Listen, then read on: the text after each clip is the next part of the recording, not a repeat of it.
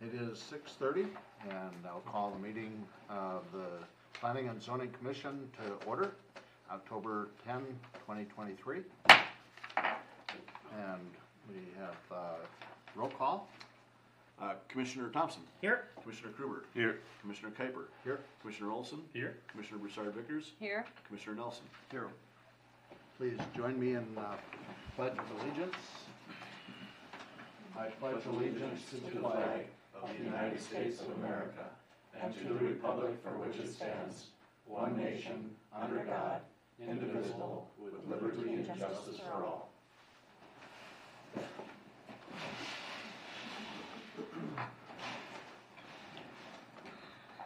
We have an agenda before us, and is there a motion to, are there any additions uh, to the agenda at this time?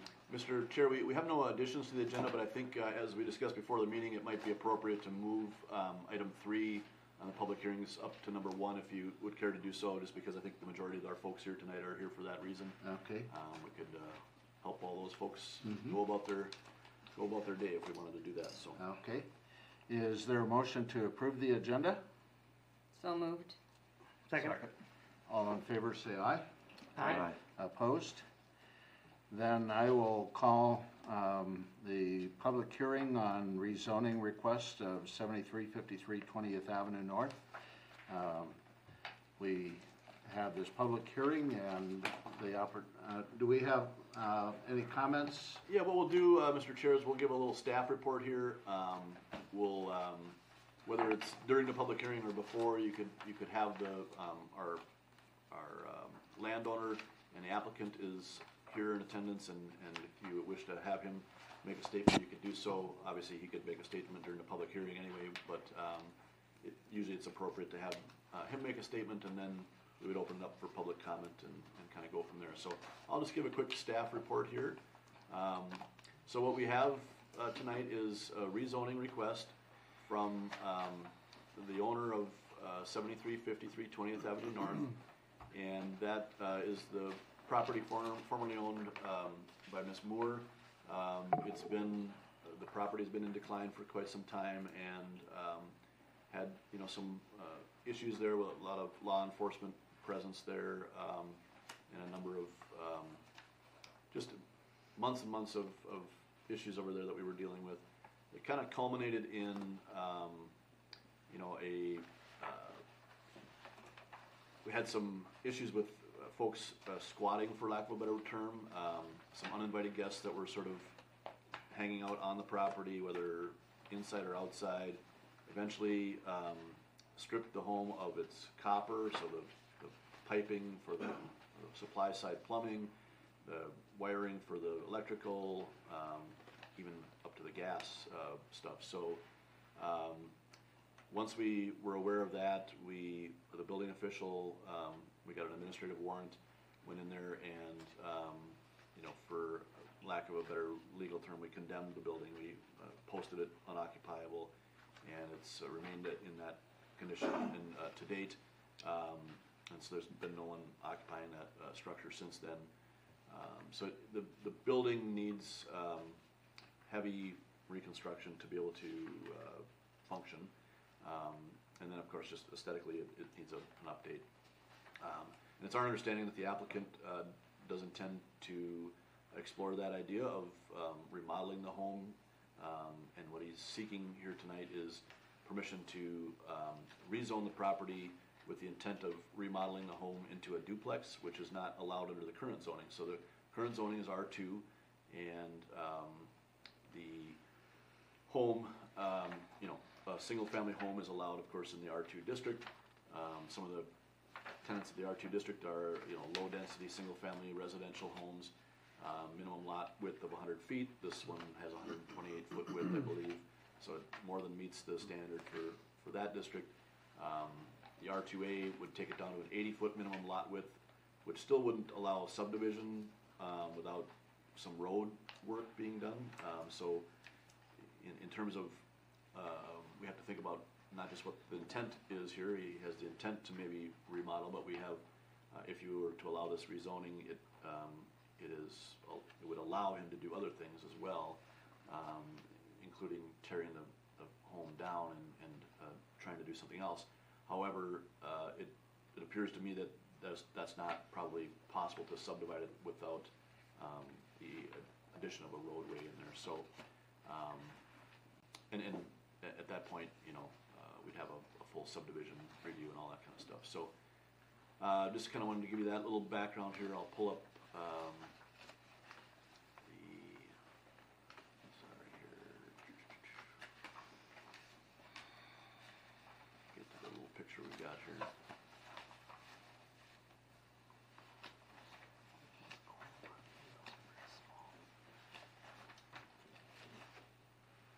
So this is the location of the property here, this little green square, um, Twentieth Avenue. This is on the far north end of town. Uh, this, this parcel here was a twenty acre parcel at one point in time, so a half of forty. And, um, this one acre parcel at some point was carved off of that. The nineteen acres that remain here, um, were proposed at one point in time for a twenty-four unit townhome, a detached townhome development. And, uh, that request was, uh, also came with a rezoning request to R two A. So it's certainly, and that- rezoning request was approved by both the planning commission and the city council at, at one point. It was made conditionally though, so that the condition of the rezoning was that the development had to move forward in order for the zoning to stick, so to speak. Um, the development did not move forward within a period of twelve months, uh, so that rezoning has reverted back to its original zoning of R two. Um, again, the, the primary difference between R two and R two A is, um, the lot width from hundred feet down to eighty feet and the additional, um, flexibility to do duplexes. Um, So, it's, uh, from staff's perspective, certainly the request is, is not unreasonable. It, it, it, um, fits with something the planning commission and city council were very comfortable with in the surrounding, um, areas. It's certainly not uncommon for R two and R two A to be next to each other. They're congruent, I mean, in, in terms of, um, you know, they're not incompatible zoning districts. We, we don't need to separate them with any sort of buffer or anything like that. Um, uh, I think I've gone through enough, most of this here. Um, one of the things that, um, we need to think about here is what happens if we don't do this. Um, so it might be easy to say, well, I don't like the idea of a duplex, or I don't like, you know, this idea of rezoning. Um, the scenario where it remains as a R two district likely leads the, the owner to, um, explore the idea of flipping it as a single-family resident, residence, which would be completely allowed within, um, our zoning code, and, um, there's a little bit of nuance to the, sort of the grandfathering rights there, um, whether or not the use has been discontinued, we could argue, I think. Um, but for the most part, it would likely be that the, existing structure could be remodeled into a existing single-family home, and, um, it, it might be a little bit more difficult to, um, enforce some of the things that we may be able to enforce if we do go forward with the rezoning, so in the scenario that we go forward with the rezoning, the use has changed, and so there's a need to bring everything up to code in terms of zoning. So when I talk about bringing up to code, I mean zoning code.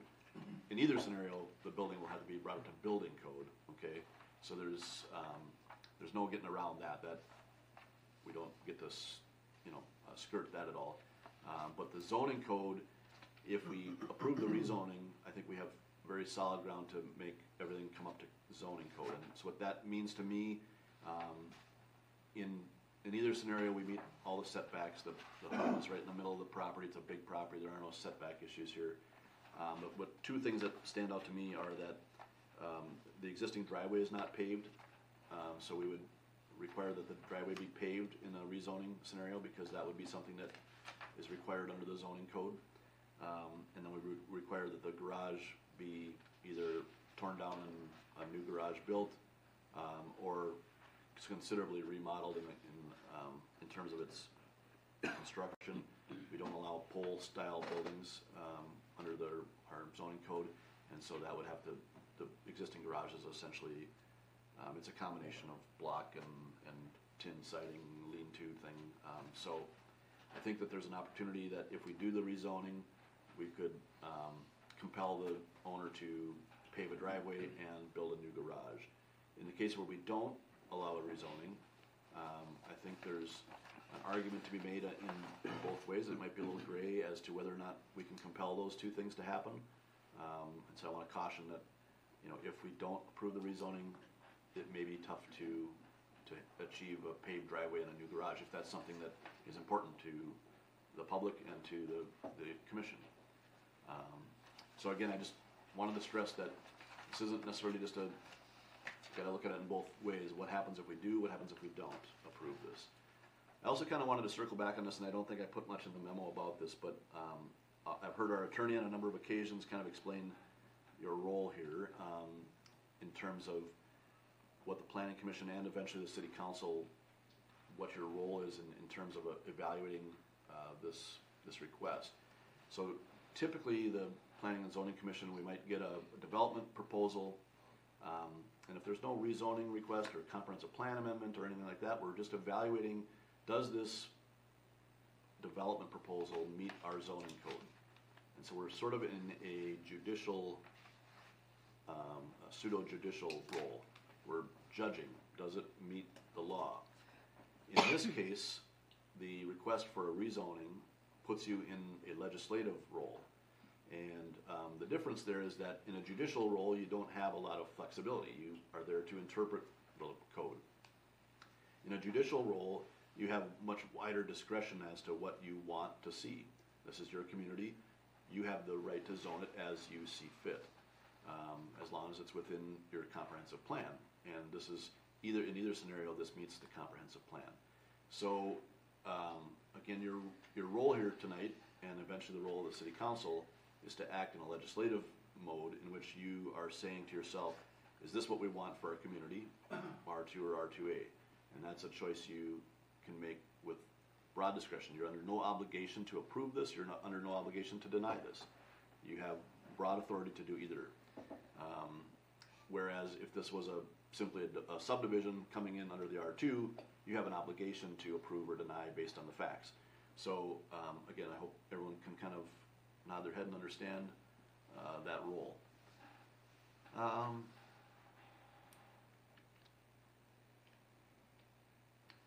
Again, here's the zoning map. Um, as I mentioned, the, the property to the north and west has reverted to R two, was at one point conditionally approved to be R two A. As you can see, the, the development that we just built, the Old Mill Estates to the west of, of this, uh, or the west of the larger twenty acre parcel is R two A.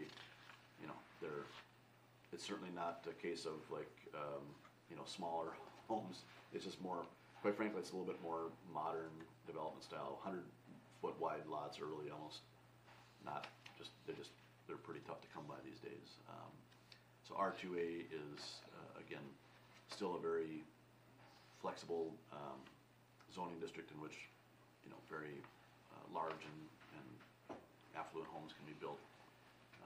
It's not to say, even though the title of it is high density, i it's really a bit of a misnomer. It, it really just means that, um, duplexes can be, can be built, and it's a little bit, a little bit more scrunched together than R two, but, um, certainly not out of character. So, um, What, what did you say the width of the lot was, Mark? I, I believe it's hundred and twenty-eight feet. Does that sound right, Bill? Um, I honestly don't know. Currently. Yeah, I, I And it can, I needs to can, be eighty. During the discussion, I can pull it up and, Okay, and, thank you. and do that, yeah. So, um, I think, you know, uh, typically I'll have a, uh, sort of a staff opinion, staff recommendation here. I, I really don't know that I have a strong opinion, so what I did is I sort of laid out two options. Um, again, sort of, option one is you deny the request, it stays as R two. Um, would not be allowed to be split into a duplex, uh, but would likely, um, move the developer here in, in, in the direction of remodeling the existing home. Again, perhaps not, um, necessitating the paving of the driveway, perhaps not necessitating the reconstruction of the garage. Um, Those are things that, I don't wanna commit to those because we haven't really done a full analysis of what that would look like, because there's been no proposal, um, building permits per- perspective. Those would be, some of those issues would be up to the building official. Um, so by no means am I saying we can't do those, but I, I, I think there's some gray area there that we'd have to work through. Option two, I feel strongly that, um, we would be able to compel that, the, the developer to pave the driveway and to, um, reconstruct the garage or demolish it altogether. Um, So, those are kind of the two, two choices. And again, well, we can hear from the applicant here in a minute. Um, yeah, I I think I have it like recorded, it's hundred and Yeah, twenty-eight feet that's wide, what I see. which would be, if you split it in two, of course, you wouldn't have enough for two lots that faced, that both had driveways out to twentieth. So the only way to get eighty-foot wide lots would be to put a road into there and have the lots face the road. And I think that the developer has explored that, as I mentioned in my report, and it just didn't work out geometrically, that that was gonna really leave enough depth for lots. Can I ask a question? Could they create an easement from the roadway to, to the back lot? I mean, create, in other words, deed over twenty feet, which would give them their driveway to the roadway and the house in the back Um, that would require a subdivision, and that would be a whole nother, for two, yeah, and, and what we would call that is a flag lot, and your subdivision ordinance does not allow the creation of a flag lot. Okay. So, even, the- even if it's a deeded, not, Yeah. not just easement, in other words, a Deeded right away, yeah, I mean, I don't, de- a deeded part of the lot in the back, in other words. yeah, I, I don't think so, um, it would have to be a, a, an actual platted roadway, I think. Okay. Anymore, it, it's hooked up to city sewer and water over there, right? There is sewer and water available to the property immediately at the edge of the property, so it, it would, either, in either case, sewer and water will be hooked up. So if there's no really way to get two in there by separate driveways, what is the, what is the purpose of doing R two A then? Uh, the duplex can use one driveway, so a Okay. duplex is a little bit different than two separate lots, right? So there's, um, it's not really, um, it's a little bit different than a shared driveway, like two condos, two separate Hmm. condos. It's a duplex is one residence can have one driveway. It's too bad they don't own the other nineteen.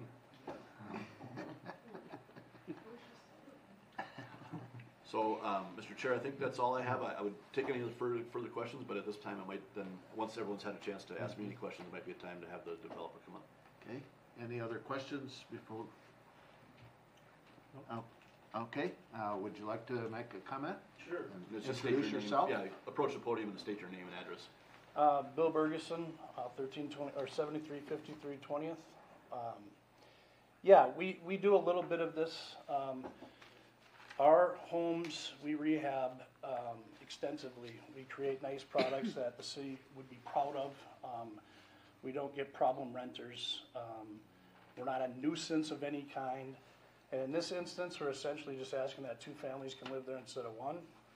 And that's really all we're asking, because we have looked at the redevelopment, and there's really no options for that. So if that was a concern of, you know, us throwing up something else than that, that's not our intentions, or I think are really able to even be done.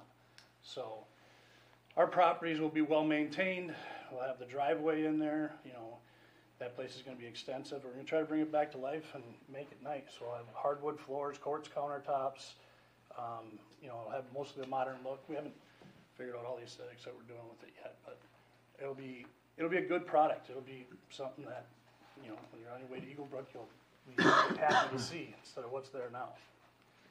So I think that's, Go ahead. Do you ma- are you going to maintain ownership then? yeah. In other words? I you- think either way, we're gonna hold, have this property long-term. Okay. So Bill, your company then provides the maintenance, exterior maintenance? Yeah, uh, yeah, not Or all you'll of our. contract out? Yep, not, yeah. Not all of our properties do, but the other duplexes that we have, and we have some property on Forest Lake that we've, we do the maintenance ourselves. Let me rephrase. So the residents will not be responsible for the exterior lawn and snow shoveling? Um, there, no, on duplex, yeah. Other questions? Okay, thank you. Thank you. Um, At this time, I'd like to invite um, members of the audience to um, make statements if you would like to.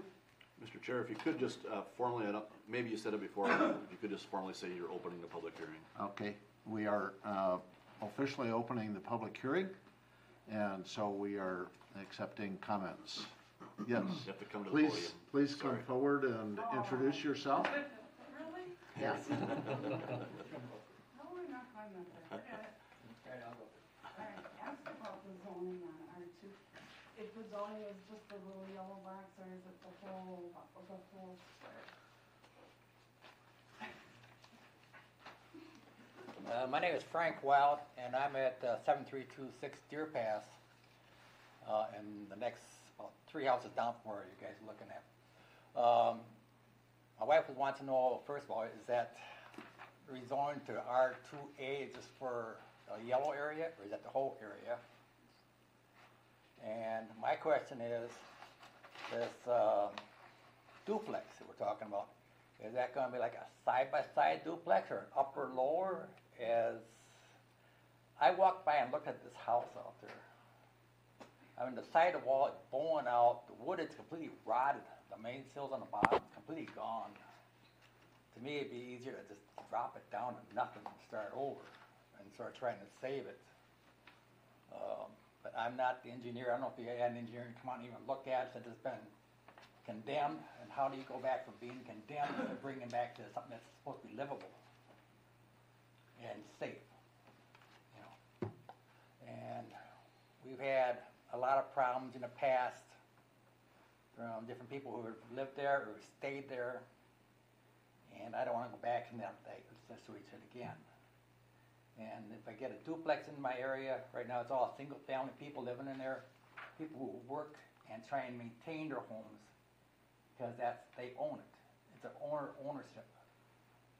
Now somebody comes in and just says, well, I'm just paying my two hundred dollars a month rent, whatever it is, and just, you know, so be it, you know, not caring about, you know, trash laying all over the place, or grass not cut, or who knows what, and they got fifteen kids running around the neighborhood, up in my town, or what, who?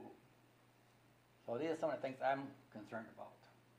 The safety, right now, I can walk out of my house, and we have never, I don't think we ever had any problems in that neighborhood as far as the safety issue. Or any police coming down there had to do it other than for Robin's house. So, right now I feel safe in our neighborhood, I like to keep it that way.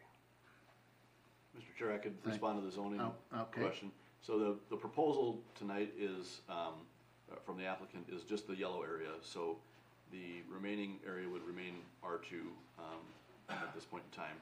Certainly, we would anticipate that if Center Homes, or, uh, excuse me, Sharper Homes, um, was to come back with that proposal again, um, I, I don't foresee us denying that necessarily, just because it was, seemed like most of the same people are still around, um, in terms of planning commission and city council, and you know, if, I don't see a whole lot that's changed where we would deny that, um, to be rezoned as well.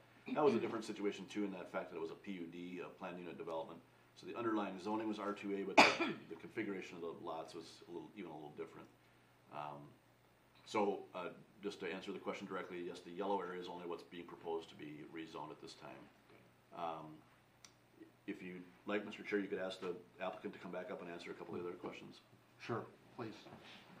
Yeah, so to answer that question, it'll be a side-by-side, and the house is very rough shape, but we will have, we're hiring, we actually already have hired an architect firm and engineering firm to make sure that what we do to it is bringing it up to code, it's a safe house. And everything you just talked about is what we absolutely try to avoid. We want good renters, good tenants. Um, there's gonna be renters there either way, like I said, we're just asking for two families instead of one. And we're gonna upkeep it, and we have a really good track record with our renters, we're hands-on. Um, so we're not like absentee owners, um, and, you know, we want what you want, we do not wanna be a nuisance.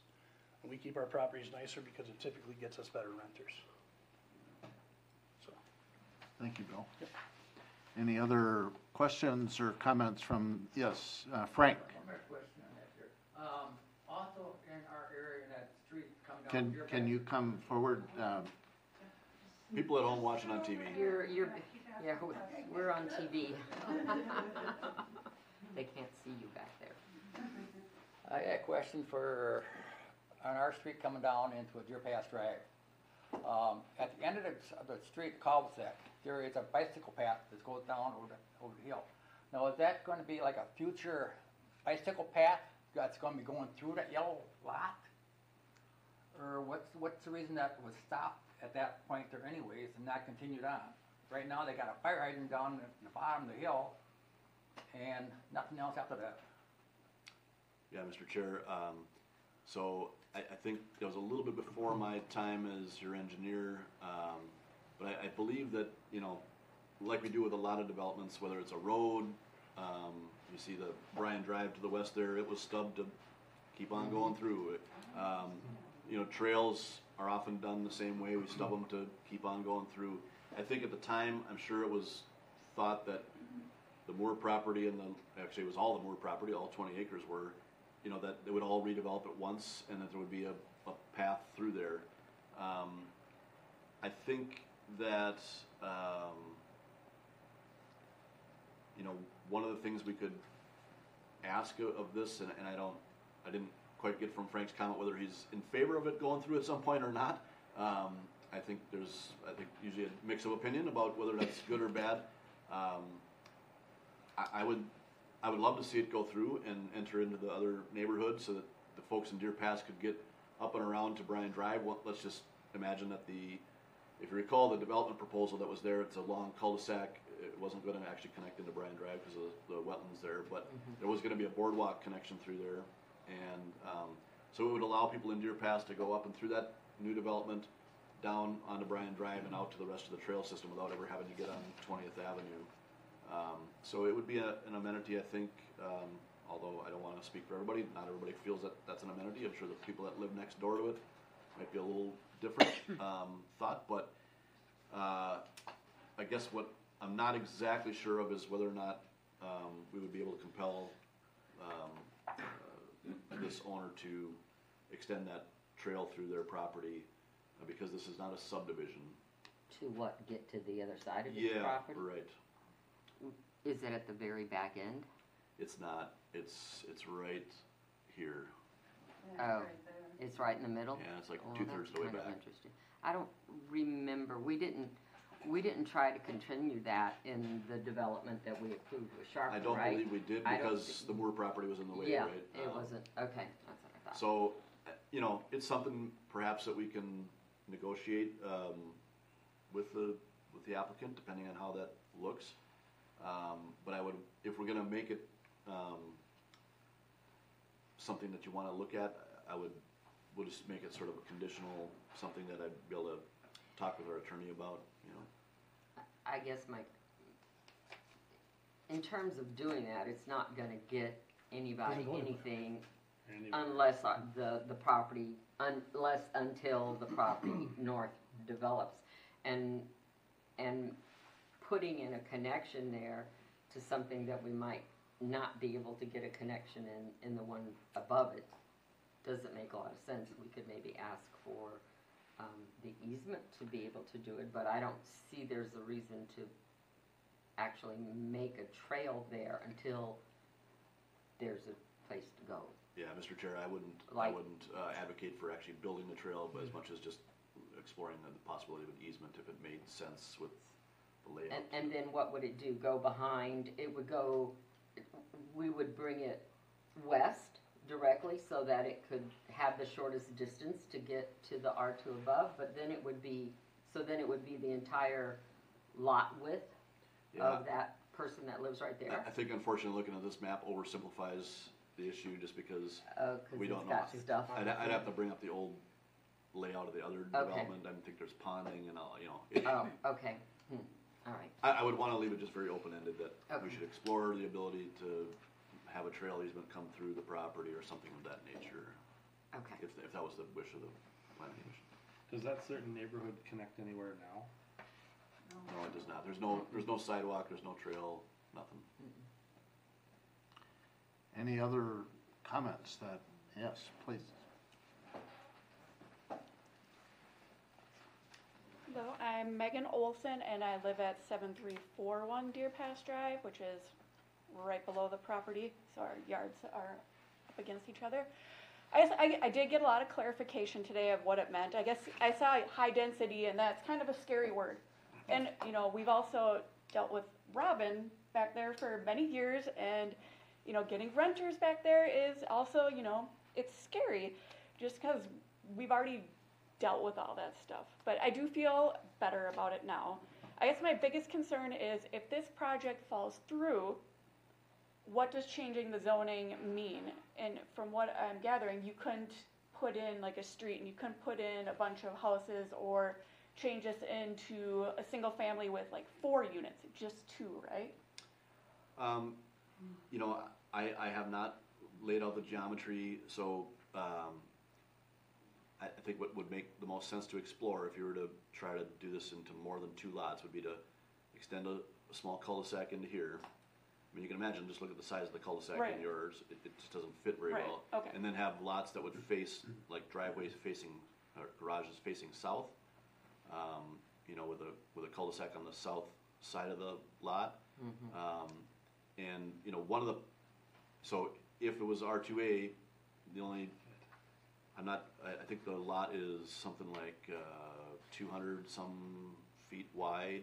So, you know, possibly three, maybe four width through there. Um, but the depth of the lot was the problem, right? I mean, you could get them eighty feet wide, but then you don't have enough room to really build a house. You'd have a very narrow house, right? Um, now, so the only, I think the only way that really probably works is if, if Sharper was to sell an additional, you know, 10, 20 feet to them. But that means coming back to this group with a subdivision and a proposal, and it would require that the extra twenty feet also be rezoned. So we'd have a lot of, again, legislative control. You'd have all the opportunity in the world to say no. Um, So the R two A zoning, um, You still I need don't think, it. I don't think it opens a lot of doors. Okay, and- because that was kind of I mean, I think my the biggest maximum, if, if we got real crazy about laying things out, you know, I would think the maximum, absolute maximum would be four homes in there. And then would be detached, I mean, even, I shouldn't say detached, two, two duplexes side by side, and I think that would, even that, Twin you know, homes. right, right, right. Yeah, that's definitely not what we wanted. We were really hoping for, you know, a nice single-family home to match the rest of the neighborhood, and, but I understand that that's not always possible. All right, I think that's about it. Thank you, Megan. Thank you. Thank you. Mr. Chair, I- I don't often editorialize. Uh, There's been some talk about renters versus home ownership. I wa- I just want to remind everyone that Robin Moore was a homeowner. She was not a renter. She owned that home. So, you know, And we, and we have more control over rental, there's rental that- license. that's right, we have rental licenses, we have some, some control. I think uh, a managed uh, contractor to mow your lawn and all that kind of stuff. I I just, I- sometimes we talk about renters as being bad, homeowners as being good. I just want to remind everybody, the problem we had before was from a homeowner. Anyone Well, else? and any house can turn Yeah, into rental that's right. property That's- at any point in time in the city, cause we, yeah, I think the best we can do is the license. Yes, please come forward.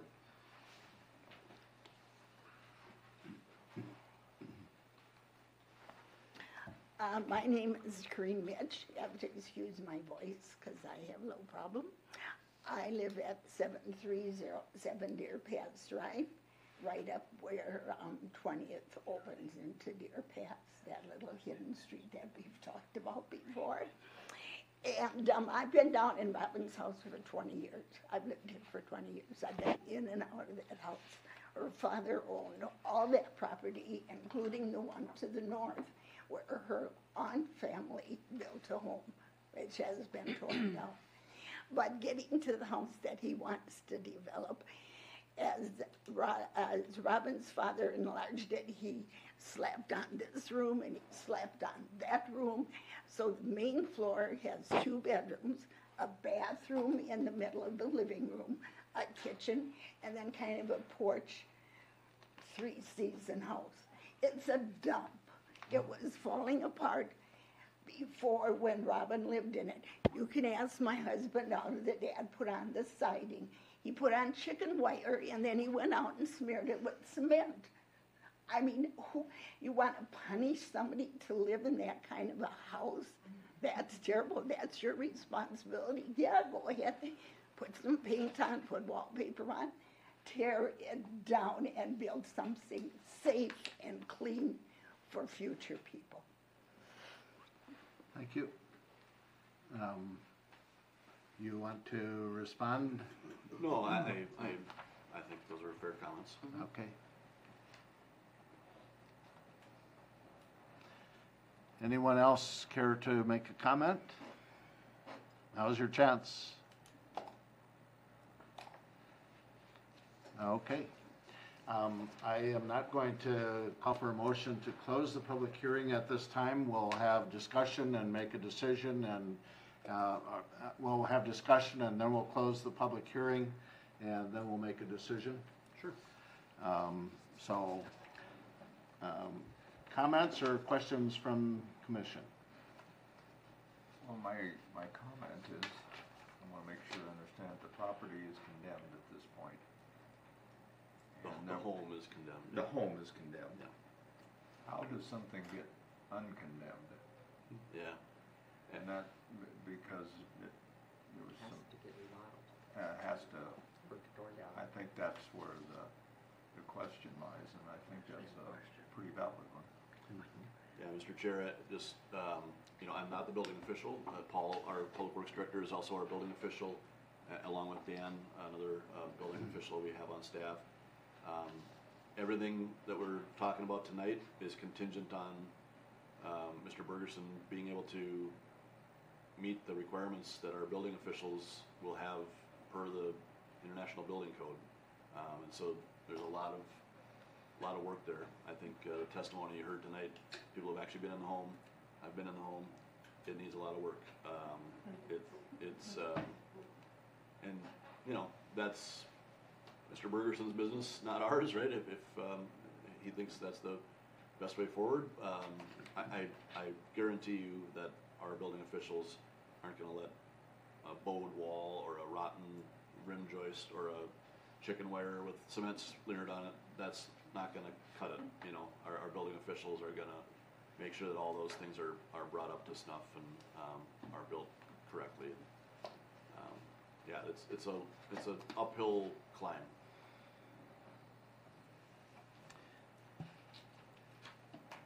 Okay, I, I'm going to just go down the line and ask for comments. Uh, Linda?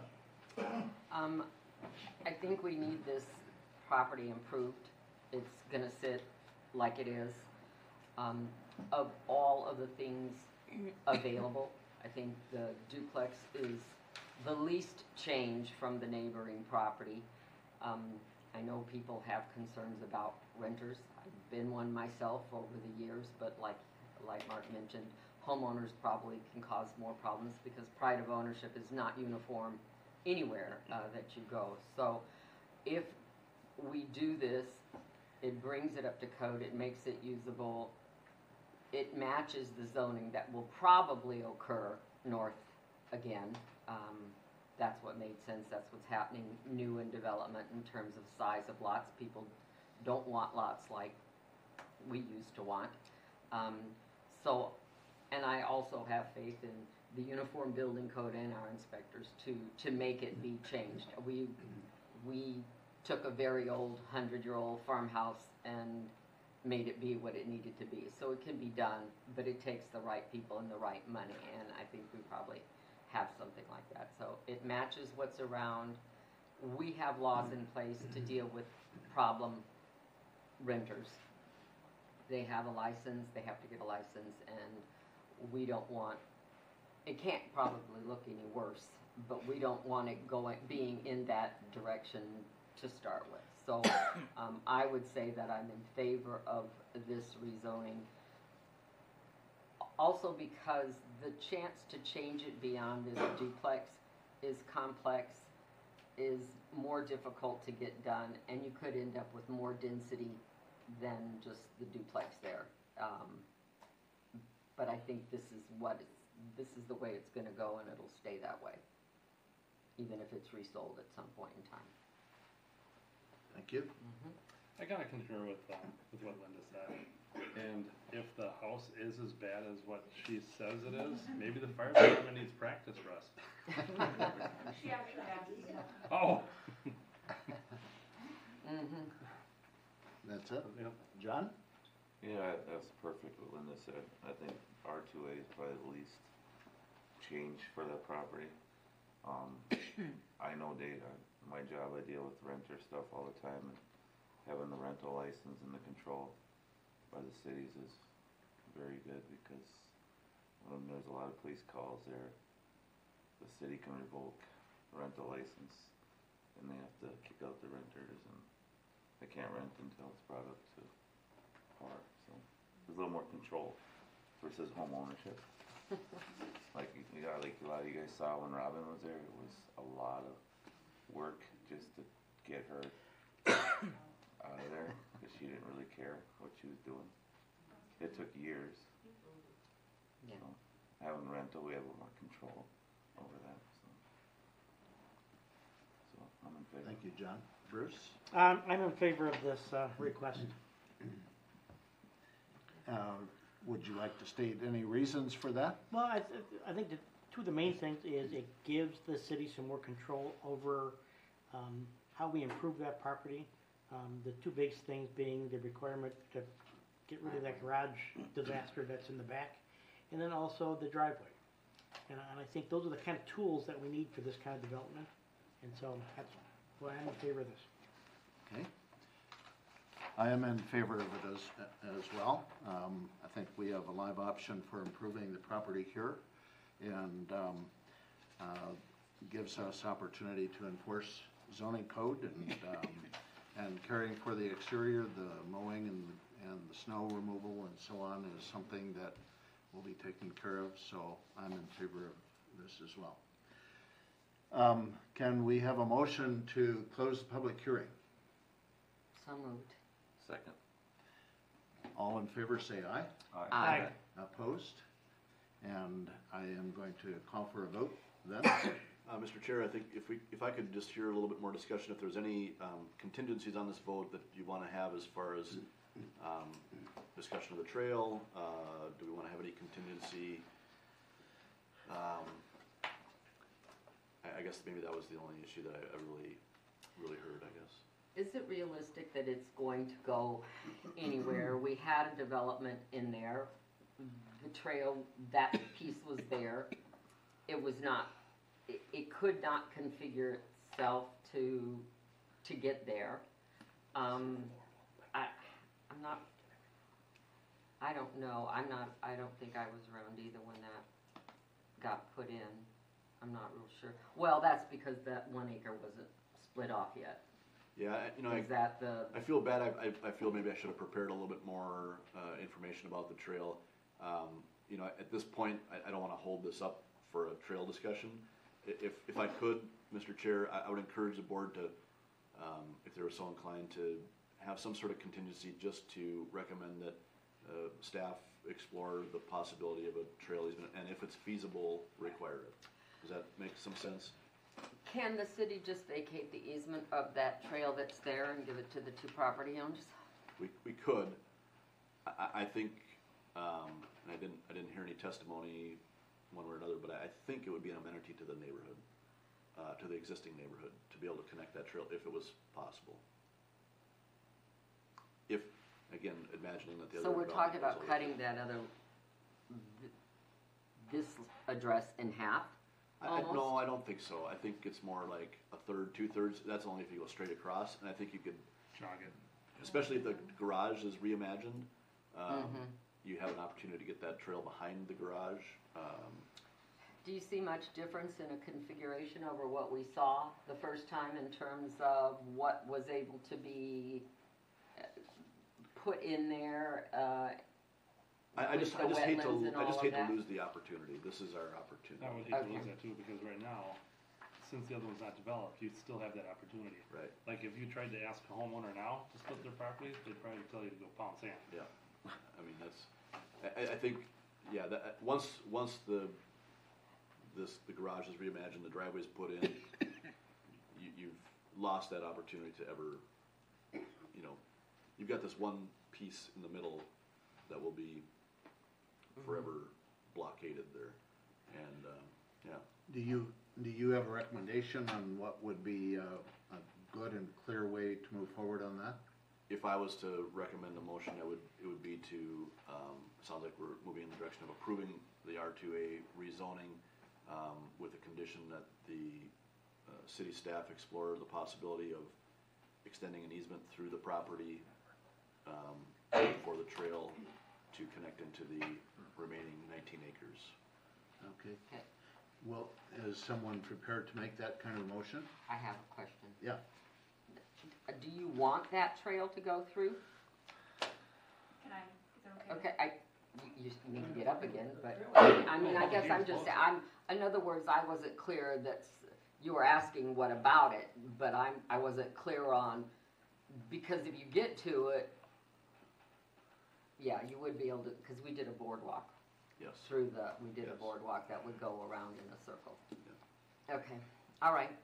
Um, the staff would explore the possibility of making that work And, and we, we with would the- shore this up a little bit with the, with the city council, um, motion, right? We would, I'll, I'll figure out whether or not this is even possible, or if we're really just chasing our tails, and that, that by the time we get to the city council, we'll have it worked out. I, I just wanna hear from the planning commission that it's something, you- if, it would- if all things were equal, and I could say, oh yeah, no problem, we go right through there and make this work, that, that's something you would want. And I, I think you saw the unofficial, after the public hearing closed, head, head nods, we'll enter that into the public record.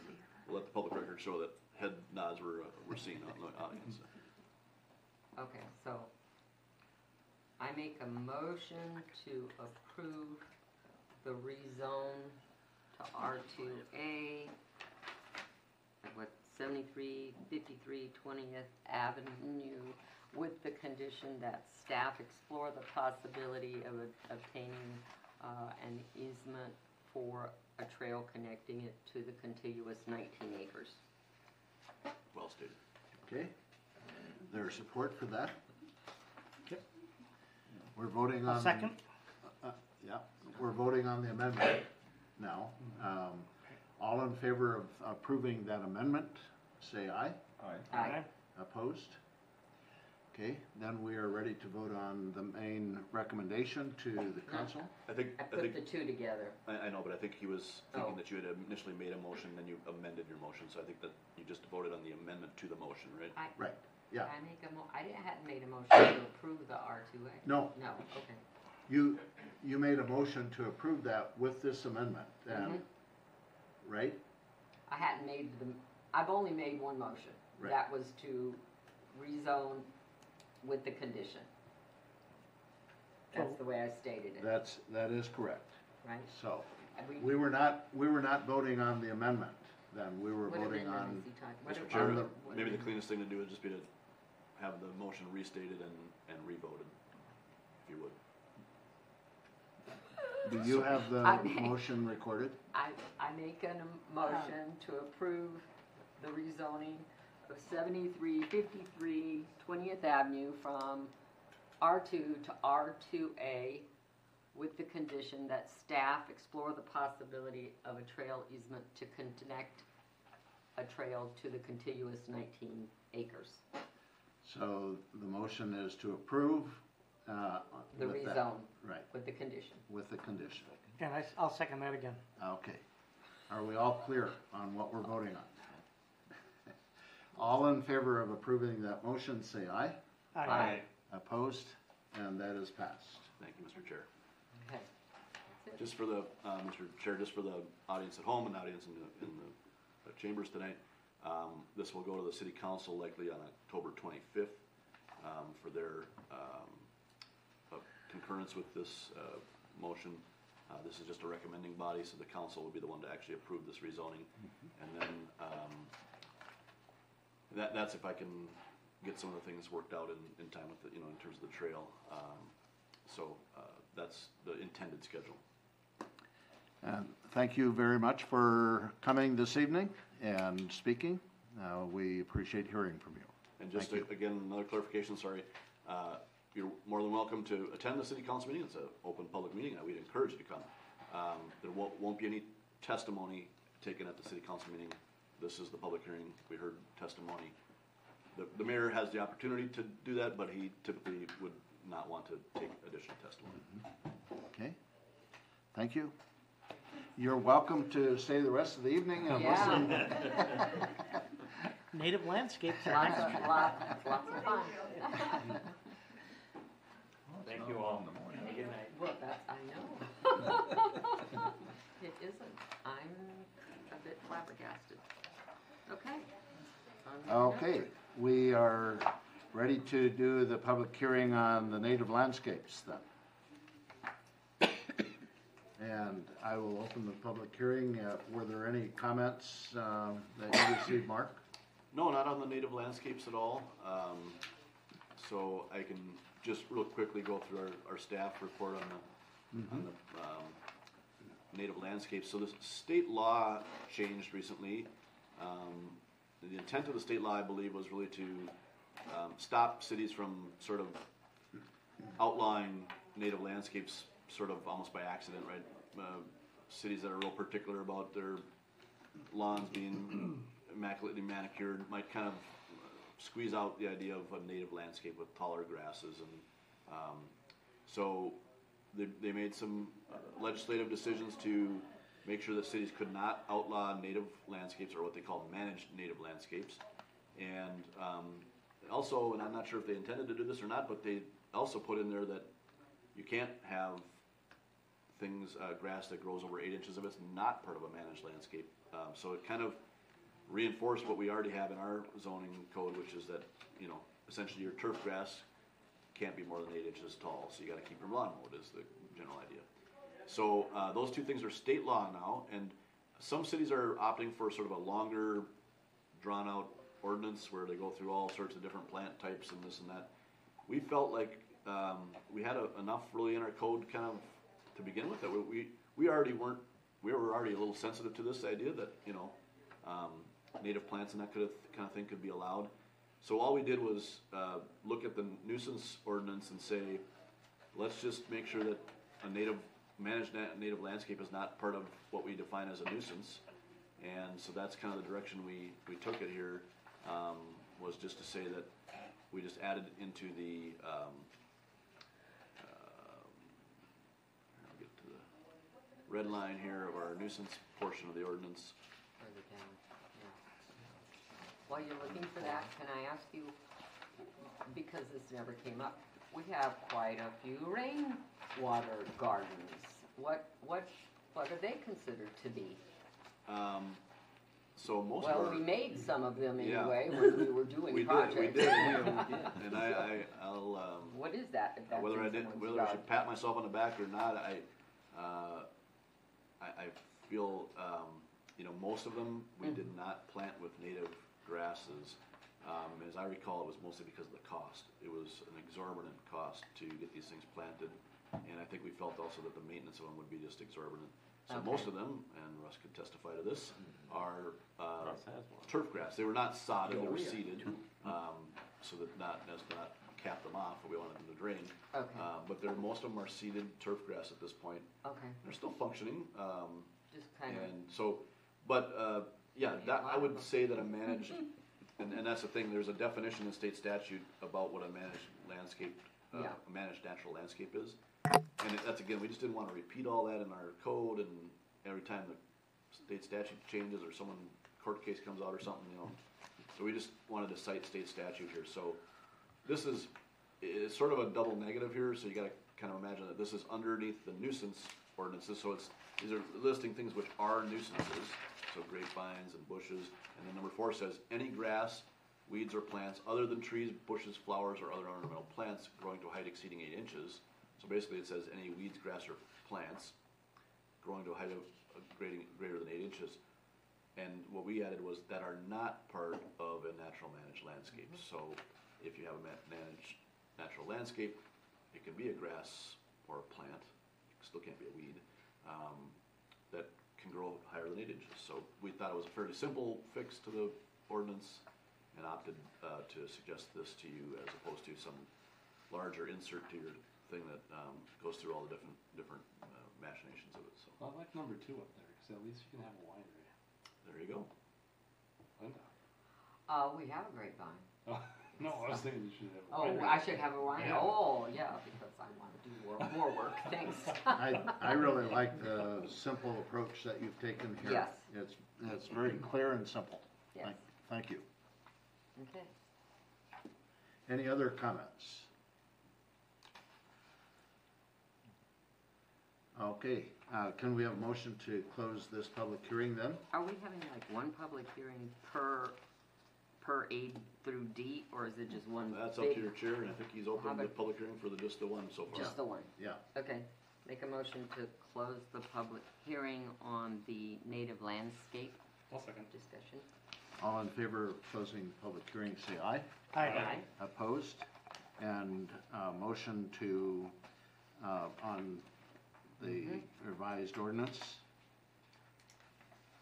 So, Mr. Chair, just to be clear, you're moving to a new business number, um, excuse me, old business number one A? Yes, yes. Can we have a motion to recommend approval of the revised ordinance as presented? I'll make a motion. Second. All in favor, say aye. Aye. Opposed? Okay, then we will open the public hearing for the, that uh, did carry. Uh, Open the pu- public hearing for the accessory structures on vacant lots. Chair, I'll give a quick staff report on this. Um, This is one that we have been discussing for a little bit here, where we have a few spots in town um, where we have a vacant lot next to, that's owned by the same person um, that owns an adjacent home, and, um, you know, wants to make use of that additional property in some minor ways. Um, So we've allowed, um, or we're, seeking here to allow, um, essentially play structures and other, um, small accessory structures, um, you know, under a certain size limit that, uh, can be, um, placed on that lot. Currently, our ordinance just says you can't have an accessory structure if there's no primary structure. And what we're saying here is that, well, if you own the lot next door, you can have a one accessory structure on the lot next door under a certain size, and, um, that that would be a reasonable use. One of the things I wanted to touch on here is that the, the city attorney did look at, um, our conditions, so we didn't just say that simply you can go ahead and have it, we put a number of conditions on there. So only one structure is allowed, under two hundred square feet. Um, The siding has to match the, or similar, same or similar style to what's on your house, which is the same thing we have for accessory structures on your normal lot. Um, Residential, structure has to be residential in nature, can't, cannot be a, you know, a storage shed for your bobcat that you use for your landscaping business. Um, and then, um, number seven is one that our attorney didn't really think was probably defensible, um, or enforceable. Uh, so we said in the event of a sale of the vacant lot to the property owner that's not adjacent, accessory, accessory structure must be removed or demolished unless a new primary structure is built within one year on the vacant lot. Um, the attorney felt like that might be, um, akin to a taking, um, which is uh, unconstitutional, so, um, and, uh, you know, upon thinking about it, I think it, it was a noble effort, but, uh, to keep this under control, but really what we're talking about is a two hundred square foot shed, and it, if we're it's, if it's still on there and it's, let's say someone buys this vacant lot and they just have a, something in there, you know, they store, it's, it's not big enough to store a boat, it's not big enough to store anything like that where you're gonna have someone using this property as a storage area, it's, it's a little shed, you know, and it just is fairly inconsequential. and So we're Are you recommending striking dropping seven. seven? We would simply Delete strike seven. number seven, yeah. Strike seven and eight become seven? Yes, Yeah. uh, re, strike seven and renumber Can, it. can I ask a question? Why aren't these conditions A, B, C, and D instead of all numbers? Just because I'm not used to seeing conditions be a separate number. Uh, that might be a fair point here, let's just see. And then it seems to me that number five is the same as sixteen. I think. Looks pretty similar. So we get rid of sixteen, but I got, I, I don't know, I just, Or they could be, mm, my Busy outline makes me wanna make all these A, B, C, and D instead of Yeah, I numbers. think, I think you make a fair point, Linda, that, um, four, five, and six should be subservient to three, right? So it should be three A, three B, and three C, Yes. Mm-hmm. because And they're then- only conditions of the adjacent lot clause. Not conditions of the other, Okay, of, of okay, accessory yeah. structures in general, Okay. right? oh, okay, so sixteen stays because it's still a rule Yeah, Wh- which I on was a saying, right? normal lot, Which I was Okay, saying, right, it is okay. the same, I it see. is the same, but you're right, it- I think it is. So I suppose you could strike, um, what is now, uh, Five, yeah, what is now B, what is now three B, right? three B, strike it You could because strike it it's because gonna it's be already part of the rules. Mm-hmm. So we'll have three A and B, and then move down, eight becomes four, Yeah, et cetera.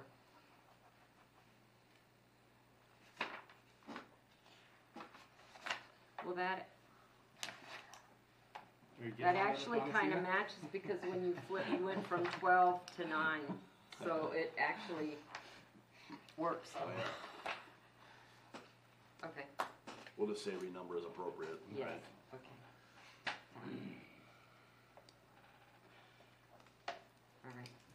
So is someone uh, prepared to, well, um, is there any other discussion on this?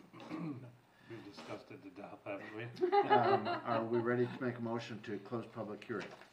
I'll make a motion to close public hearing on that. Second. All in favor, say aye. Aye. Opposed? Are we ready, uh, is someone prepared to make a motion? And again, just to be clear, you're making, um, you're moving us to agenda item six one B, I think, right? Yes. Yes, And the re- uh, requested action is a motion to recommend approval of the revised ordinance as presented. and uh, amended. And amended. Uh, Yeah, I think we captured it. Okay. Is there a motion to that effect? I'll move that. Second. Oops. All, all in favor, say aye. Aye. Opposed? Just choose one. Aye, sorry. Final seal. An the aye, choice I mean, she'll, she'll be the judge. Approved. That, Not aye, not aye, ayes. that is, a- that is carried.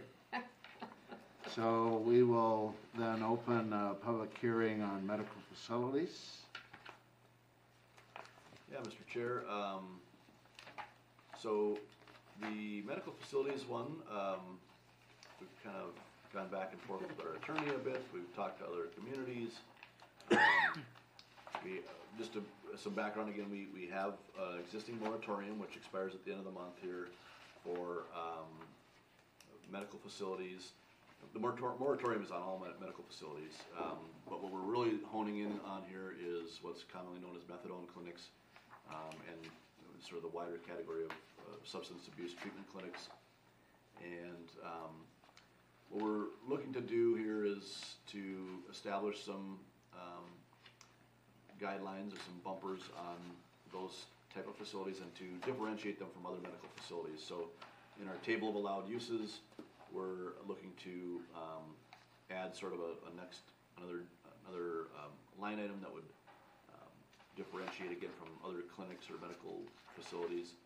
And, um, so here's the table of allowed uses, and we're labeling it as a conditional use, um, on the Main Street district.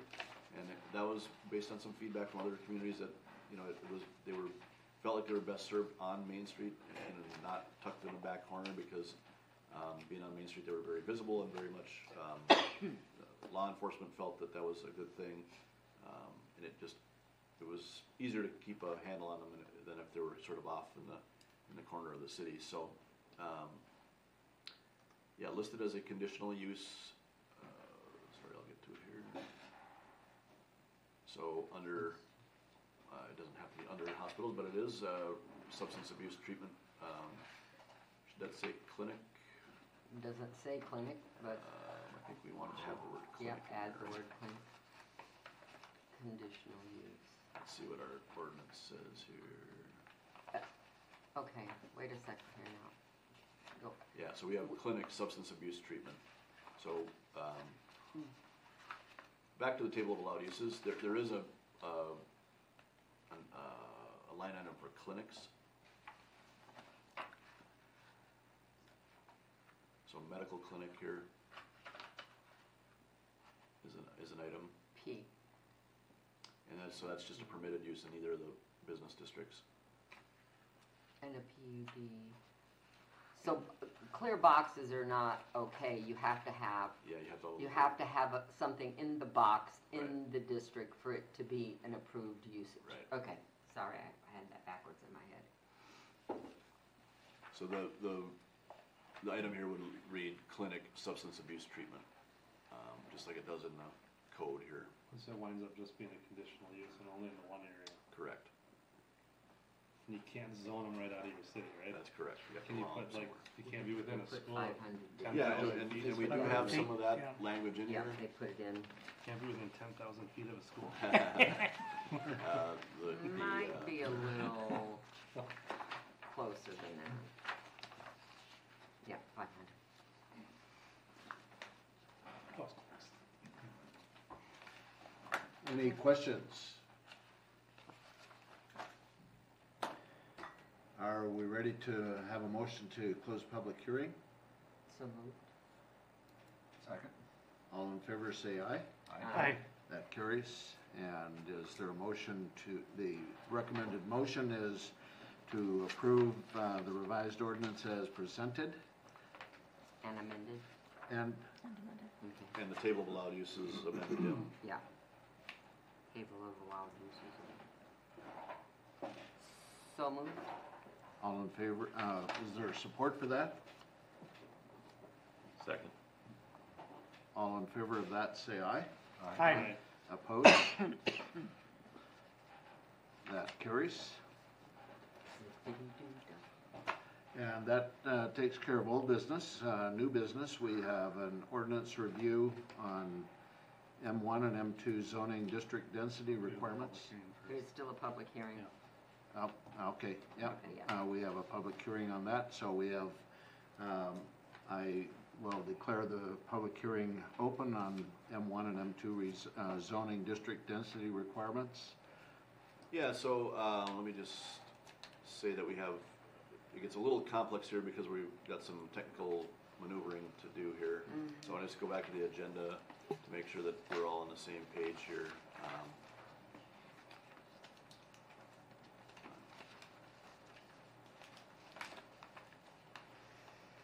So we have, um,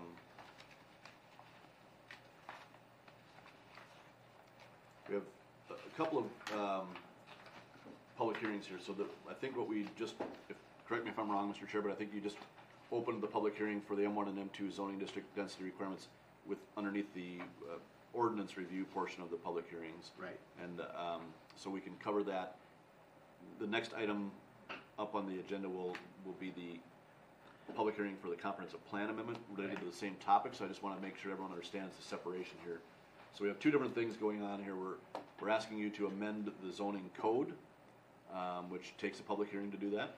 And then we're, later on, we'll ask to amend the comprehensive plan, which also takes a public hearing. Those two public hearings are actually noticed differently, uh, to be published, and then the comprehensive plan actually, um, requires some mailings. Um, and so, some of those things, uh, were, you know, all those things were done. We, we also, um, notified the school district and the, um, adjacent cities, which is city, uh, Lino Lakes, uh, the only, is the only adjacent city to us, thanks to our donut hole configuration. So, um, those cities uh, and the school district, or the city and the school district were notified, and we have not received any comments from them. Um, I- I'm sorry, but that's the comprehensive plan amendment, I should get ahead of myself. So, um, the comp, the public hearing in front of you right now is the zoning code portion of this. Again, the, the larger picture here is that we have some incongruence between your city zoning code, the comprehensive plan, and the downtown master plan. And the reason the downtown master plan fits in there is because your zoning code essentially says you should follow the downtown master plan. Now, the downtown master plan does not require a public hearing because it's not sort of an official document, um, listed, you know, in the sort of the things that need public hearings. Um, but it's very much an integral part of your, um, city's, you know, uh, controlling documents. So it just, it just technically doesn't need a public hearing, but it's still something we're gonna discuss tonight. Um, again, back to the zoning code, what it says today is that the M one district, which is again, the mixed-use district, which requires, um, retail or office on the first floor, and that's a very small area just in the core of downtown, basically Main Street and Centerville Road, a little bit east, um, over to Progress Road.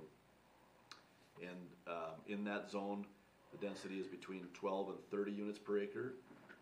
And That's, then, that's what's in the code? correct, Okay. and the M two district currently says the exact same thing. Um, What's incongruent is that the, both those districts start with the first statement that says, the intent of this zoning code section is to mimic the downtown master plan, which does not say those exact same things.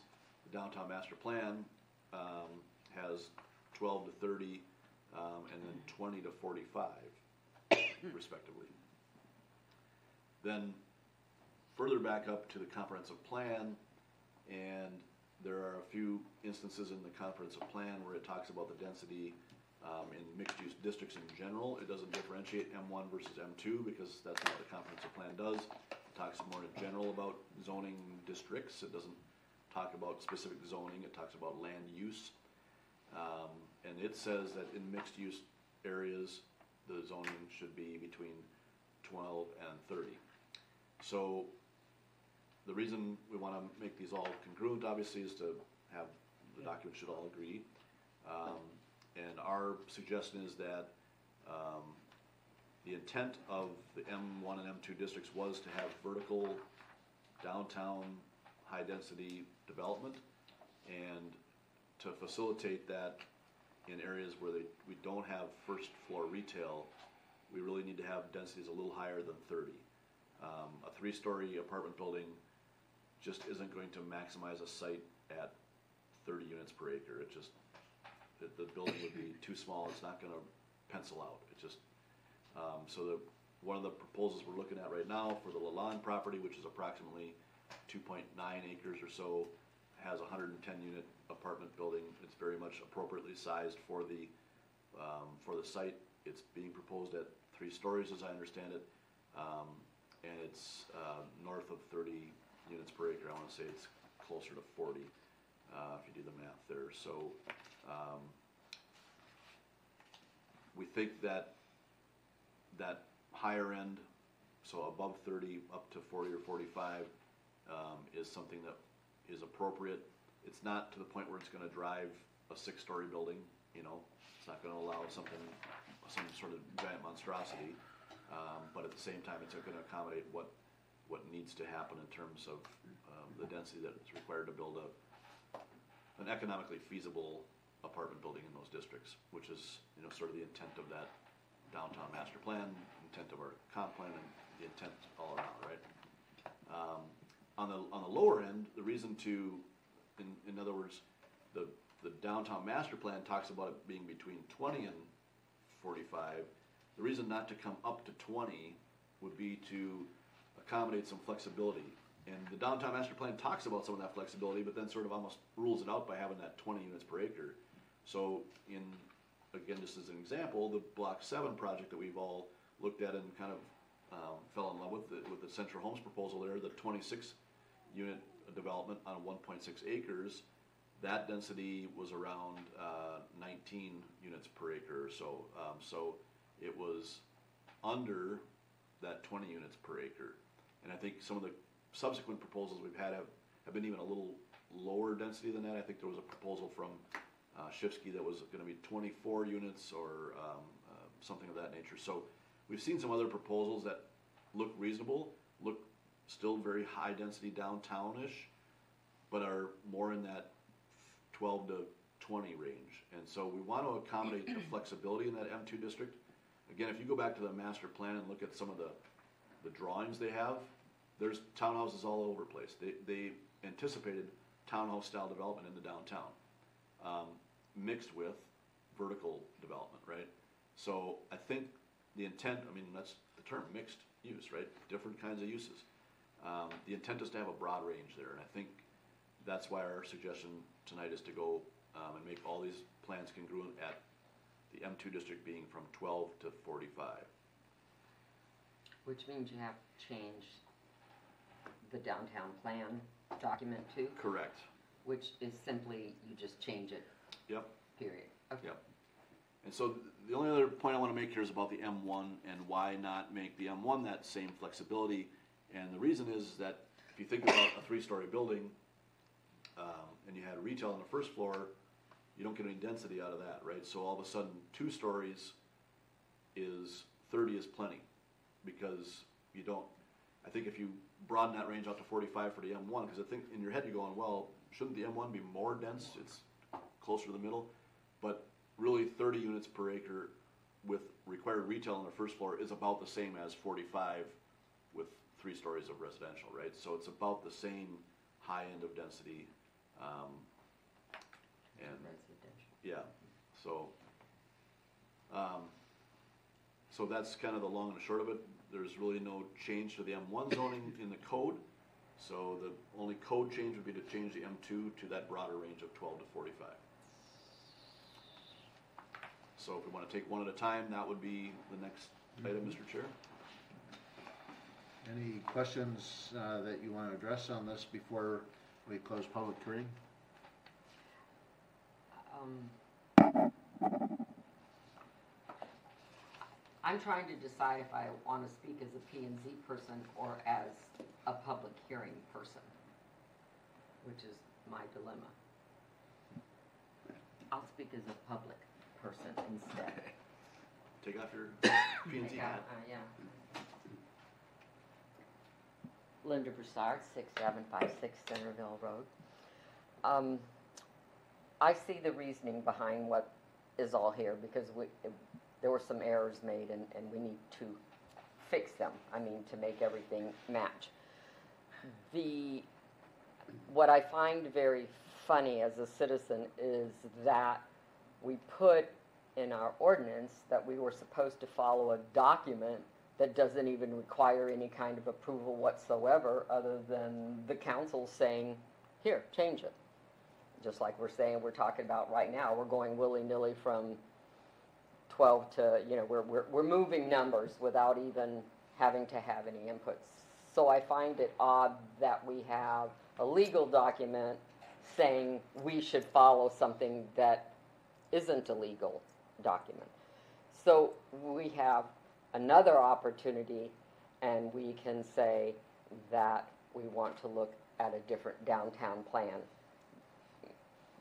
From my personal perspective, that's 18 years old. It was done in a different place in time, the economy was different, some of our goals were different, the ability to reach some of those goals was different. And I'm, I, I'm struggling from my P and Z side to say, I don't, I'm in favor of correcting things, but I'm not sure that I feel like what we're correcting is the thing that needs to be corrected until we would make a decision as a city as to whether or not that downtown plan is still viable and/or desirable.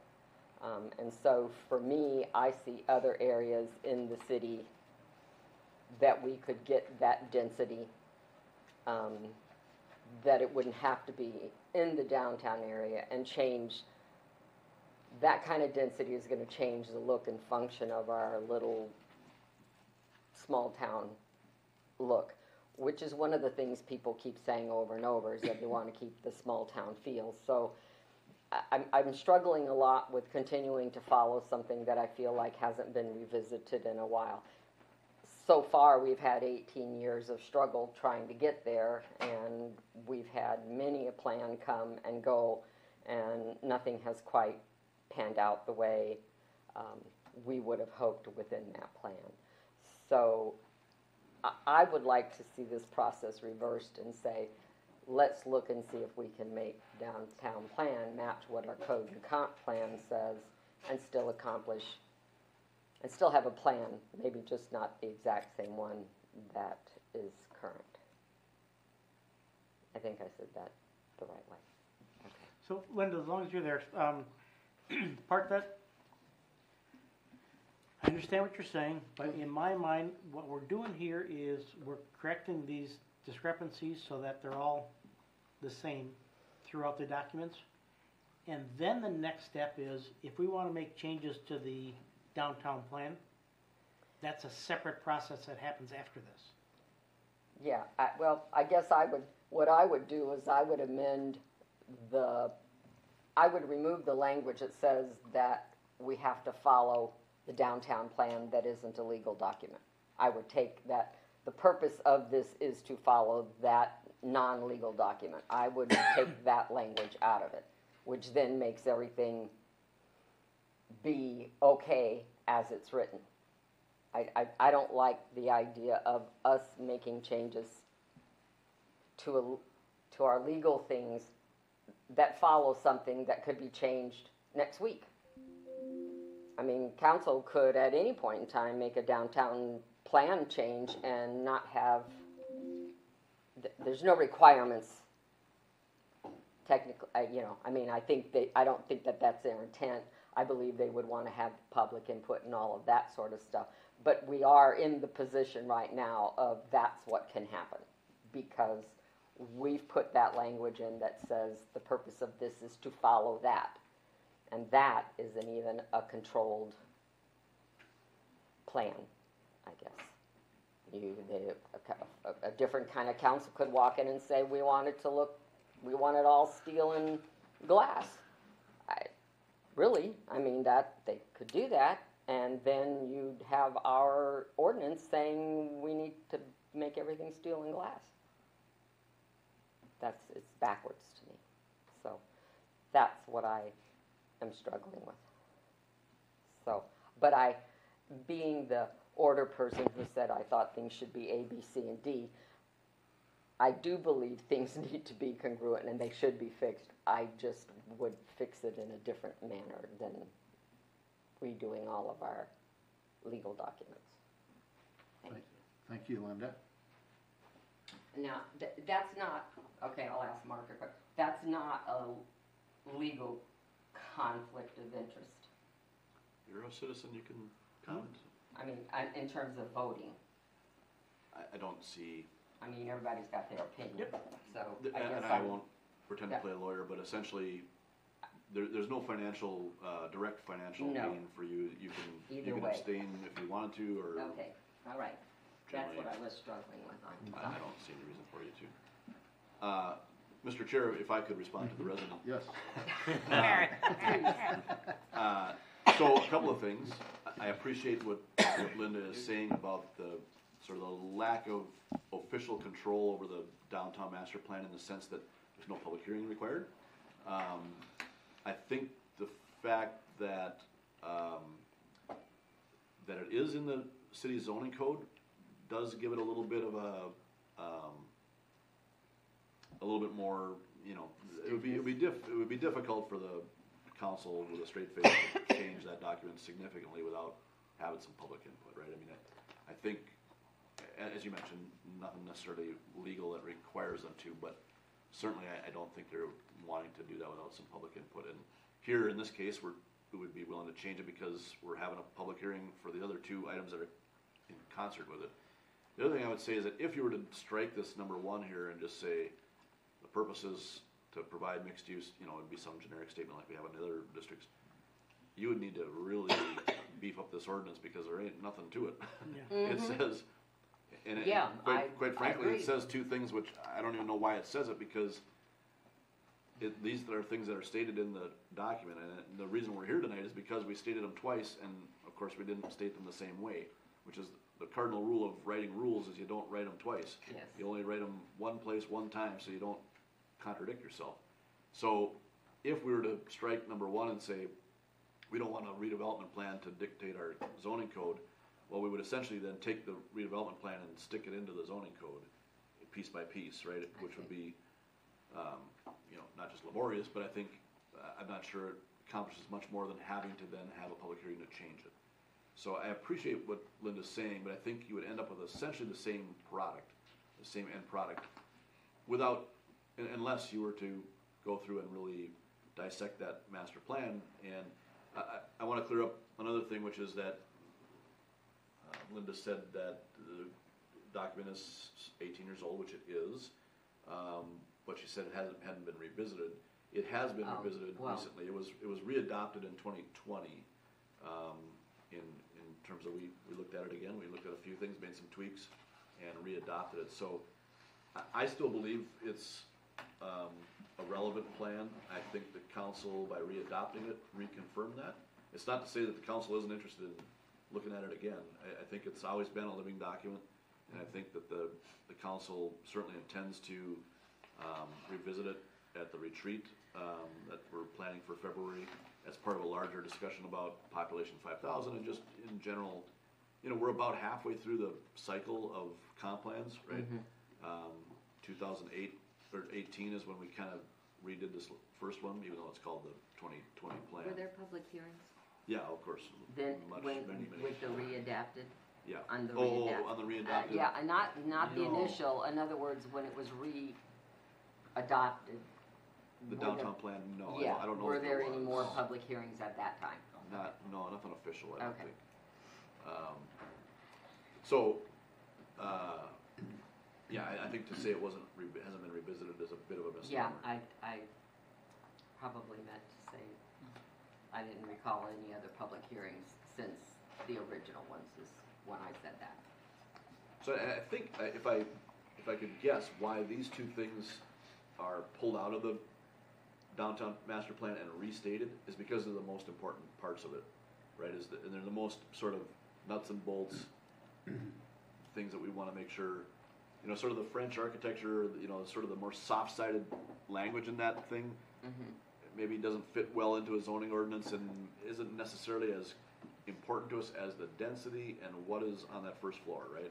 And so, um, I think that's why they were pulled out and put into the code. And so back to your point about, can we re- redo the downtown master plan? Yes, but we can't redo the really basic tenets of it, which is the density and what's on the first floor without coming to a. Rezone, yeah. Without a Yeah. rezoning, or, or change to the zoning code yeah, a public mhm, hearing. Mhm.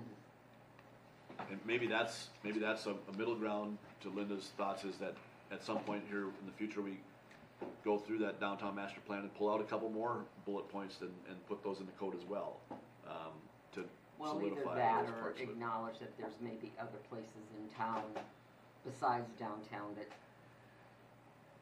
M- My recollection is that the primary reason the density was looked for was to attain the, the five thousand population. That that, that that was the goal and that was where we saw it could happen. But we have we have another high-density, um, zoning, um, on the backside of us, off of Twentieth. Um, I, I understand the reasoning behind it, I'm not sure that developing the downtown gets you to where you want to be anyhow, and maybe putting it in other places will get you there just as fast. That, but that's, again, that's just questioning where we are in the plan and not, I'm torn, I wanna vote to make things match. Yeah. I just don't like the way they're gonna match, I guess, it's maybe that's what, but I'm done. Okay, thank you. Any other questions or comments? I'll, I'll, I can't hesitate to, I I got one more comment, and that is that I, I think five thousand is a goal. I don't know if that was the goal or the mm-hmm. reason to put density downtown. I think the, if the overriding reason, the maybe more important reason was to drive retail, right, was to, in order to, if there, if the downtown vision sees retail as a part of it, it has to have density. We've been told a hundred times, if we've been told once by realtors, by investors, by developers and landowners that retail will not come without density.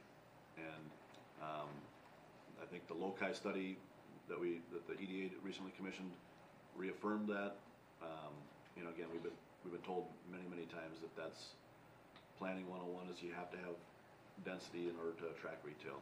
It's traffic counts and it's density. And with, with density comes traffic counts too, right? So that I think is the more important reason you would want density in the downtown, is if you want to see retail in your downtown, you need density. Is there a motion to close public uh, hearing? Mr. Chair, if I might, Yeah, yeah. I'd just throw out a comment out there, and, and I think Linda, you brought up a really, really, really good point here. And we're referencing, and I had never thought of this before, and I pre, I wanna say thank you for bringing this up. But we're reference, referencing a document we call the master plan that's never been voted on by anybody. It's a document created by a consultant that we never really voted on. And I think that is a really good point. And the only thing that, um, that I would say that kind of catches my, if we go back to that market, I I should have, i- is the language, intended. Because in that, in the language there that you had up there, it says intended to follow the master plan. And I think that, to me, Doesn't say it differentiates. has to. Right. And I think that kind of differentiates it a little bit. Um, but I think that's a very valid point. We're pointing our official ordinances to a document that was never voted on by anybody, really.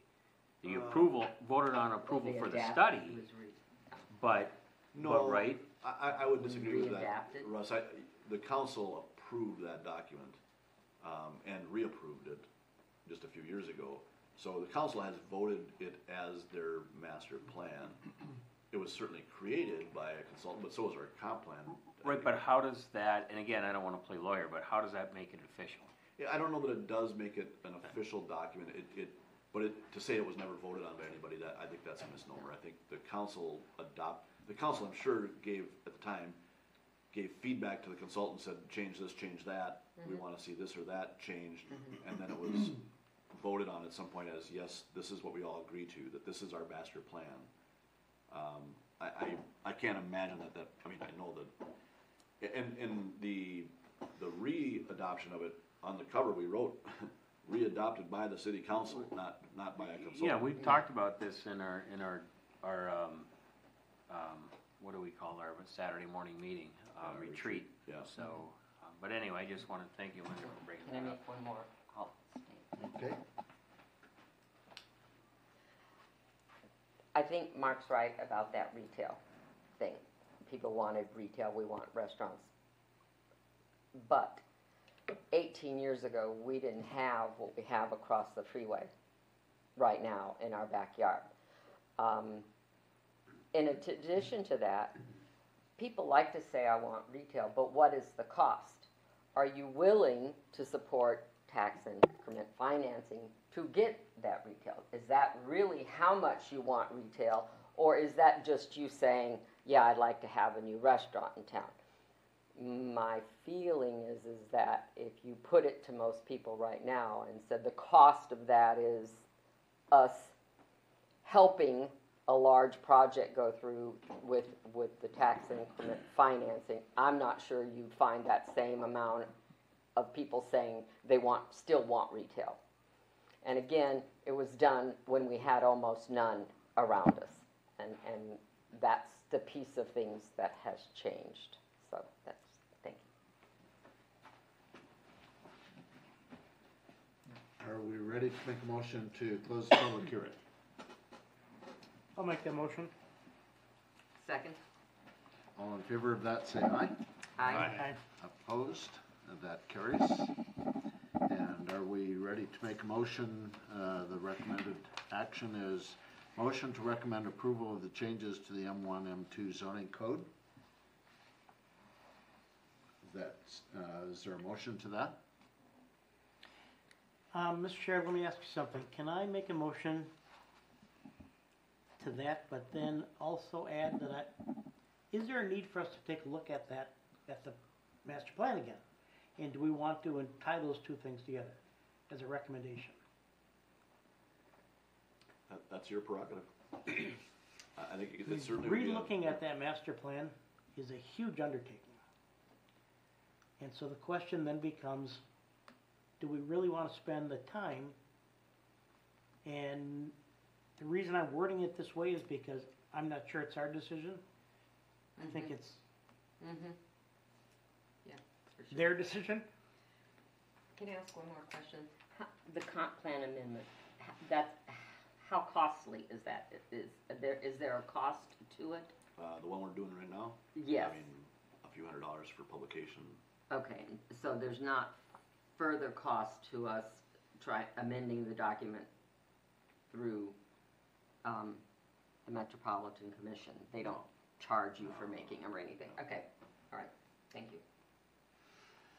Mm-hmm. So what Okay, is- so what I'd is- like to say is I um, recommend approval of the changes to the M1, M2 zoning code and ask city council to consider um, Revisiting? revisiting the master, the city master plan, Downtown Master. downtown master plan, is what- yes. And then it's simply, the city council can say, yes, we want to amend this zone one, M1 and M2, and yes, we're going to do this, or nope, we're not going to bother look at the master plan at this time. Now, is this something that we, we could do separate as far as like, like re-looking at or revisiting the downtown master plan and seeing how we want the city to move forward? Mr. Chair, just uh, as a matter of order, I'd, I'd like to see a second before we s- have more discussion. Yeah. I'll second that for discussion. Okay, DJ, you were asking, Say again. Oh, I was asking if, aside from this point forward to like the city council, is there still a time or a place that we can revisit the downtown master plan itself? yeah, I, I think, I think that's what Bruce is trying to drive at here is that, um, I think he, if I may try to put words in your mouth, uh, he's saying, let's get this congruency taken care of now, but let's also then revisit the premise of the downtown master plan and, and see where that goes. Um, think that's a fair, fair way to approach it. I think the congruency is important because we have a proposal on either end of this. And without it, one of these three documents is gonna be Still wrong gonna be- in each, in each case, right? So the apartment proposal, the code isn't gonna support it, and, uh, the, the, um, townhome proposal on block seven isn't supported by the downtown master plan, so we've got a problem there. And, uh, you know, I, I think we need to have them agree so that we can move the two projects forward. So Russ, kind of my in- intent, and if you'll take a note and pass this on to your colleagues, is um, there are people on the Planning and Zoning Commission that think it's time to relook at that downtown master plan. Um, But the question is, does the city council agree and want to spend the time and the resources it'll take to revisit this? Or are they, we like it just the way it is, we told you two years ago, three years ago, we liked it? And so, that, that's kind of my intent, if that helps.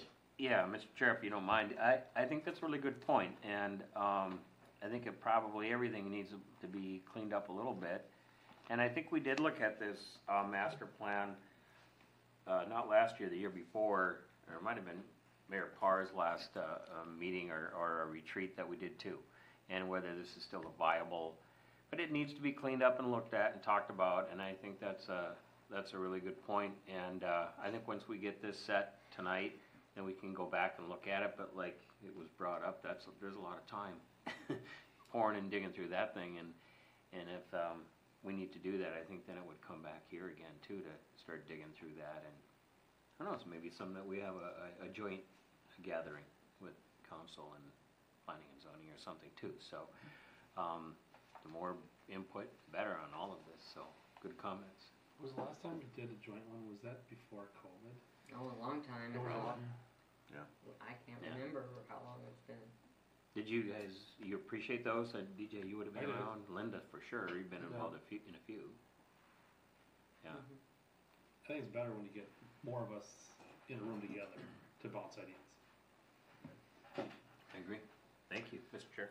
okay, we do have a motion and a second. Are we ready to vote? All in favor of the motion to approve the changes to the M1, M2 zoning code and ask the city council to consider revisiting the downtown master plan? All in favor of that, say aye. Hi. Aye. Opposed? And that carries.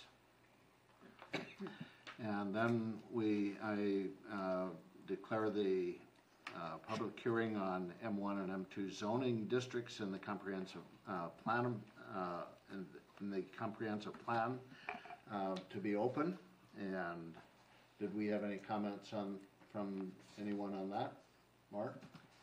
Yeah, I, I, I did- we did not. Um, I think, you know, uh, we've covered all the issues. Just, just briefly, I'll just say, um, the, the difference here again is the comprehensive plan doesn't talk M one, M two. It just gives, um, a number of different references to, uh, the mixed-use districts, uh, plural. Um, and I'm just gonna try to get to it here so I can show you where, where we were really looking at here.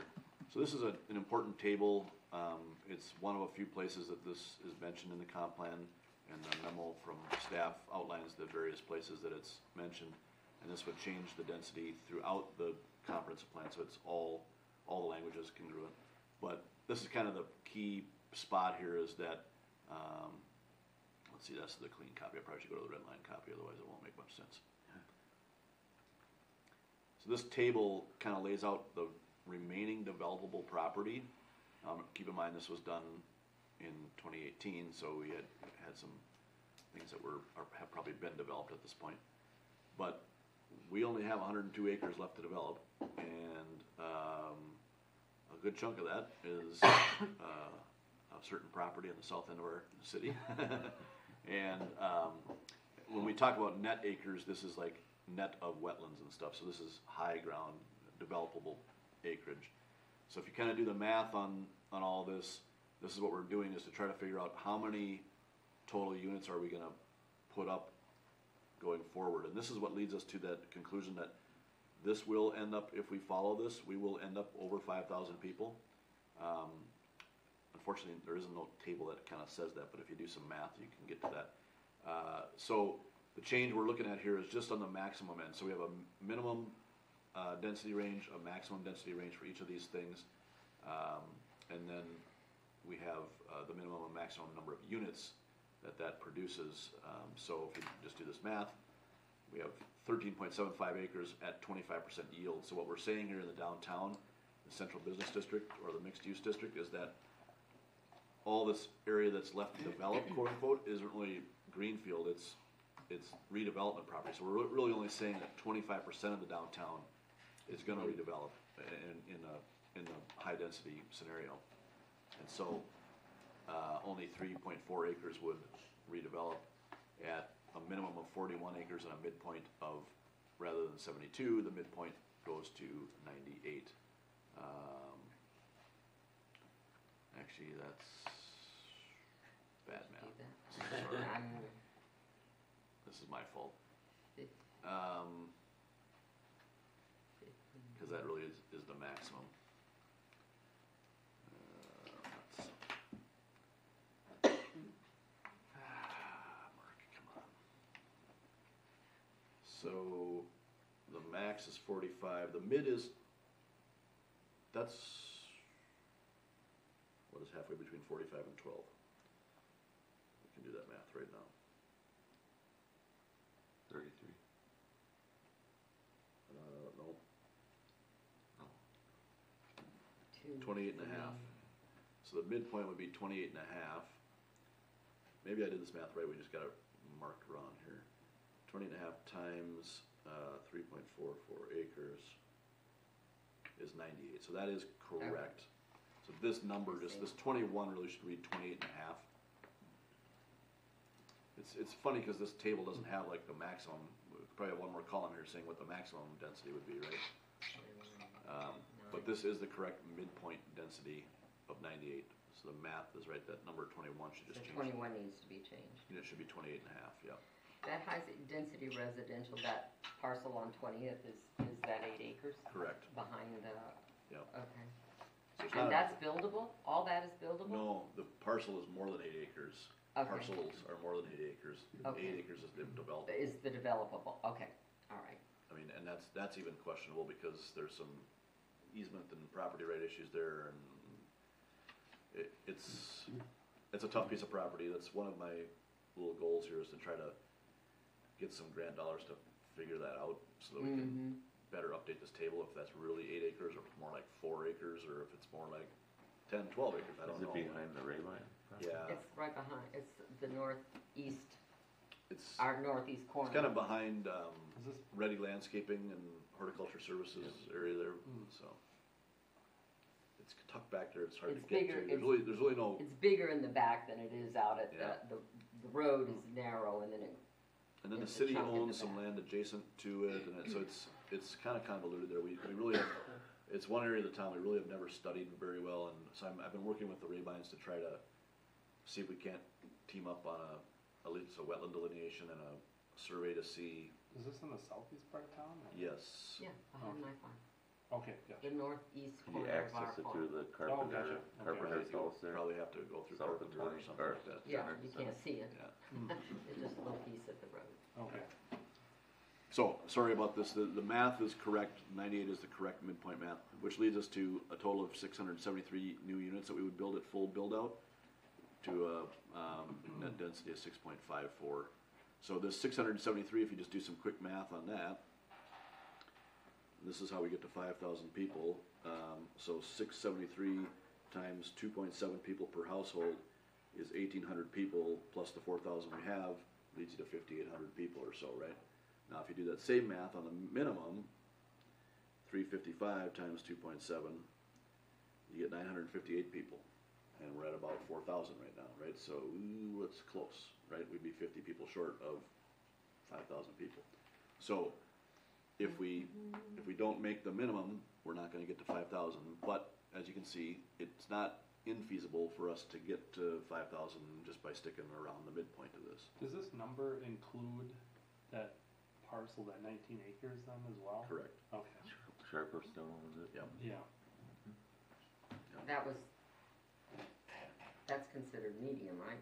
Um, Was it medium? I, offhand, I don't know. Twenty-four, twenty, what was it, twenty-four on nineteen acres? Yeah, but the nineteen acres is not a net That- nineteen, no, it's it's only not. about a Yeah, net no. twelve acres or something, so. Mhm. Now, here's a good question for you. When you have, and you come up with this number of five thousand people, does that include renters or is it just people that own stuff? Uh, that's everybody that lives in town, yep, Resident. yep. How long includes has people that in state Norvell and aid everything. been available? I mean, has it always existed and what are the chances It's been a it long would time. stop? It, it's, it, the reason it's not going to stop is it, it's because it would take a constitutional, amendment. it's in the constitution, Okay, in the state constitution. okay. So it's constitutionally delegated money.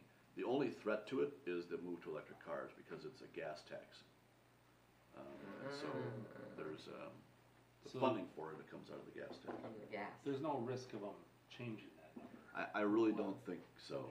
I mean, what you're seeing, I mean, it, I shouldn't say there's no risk, there's always a risk, right? But you need, a- you know, a constitutional amendment doesn't happen with fifty-one percent of the vote, right? You gotta have two-thirds of the Congress. and- So, uh, but the risk, uh, like I said, is, is the battle over how it's gonna be funded, if it's, because the gas tax, you cannot use it for anything but that, right? But Once the gas tax there- there's- would get and- and it- depleted, and so there has to be though a, a funding of that because it's just too big a number to not fund. It's just, our roads would fall apart, you know? Mhm. So, and it's, it's a very politically popular thing to do is to keep road funding separate from other things, right? Mhm. So I, as, as, in terms of anything else political, I think it's the least risky that that's gonna go away. What we have seen is that there has been a little bit of a movement, we did get a legislation passed this last time to, um, give some funding to smaller cities. Mhm. Um, so at, just in, I'm just talking in very general terms here. If you get to five thousand, you get about three hundred thousand dollars a year. You get about a hundred fifty thousand in maintenance money and a hundred fifty thousand in what they call needs money, which you set aside for the reconstruction of roads and, and bringing them up to code. So roughly speaking, it's a three hundred thousand dollar annual contribution to your fund, big number. which is about ten percent of our total budget right now, right? What we're probably gonna get from the, um, legislation that we did for small cities is somewhere south of fifty thousand. So probably in the forty thousand dollar range is what we're thinking. So it's a much lower number, um, and that's at the high end of that one, right? You know, even the people with four thousand nine hundred ninety-nine people are probably gonna get less than fifty thousand.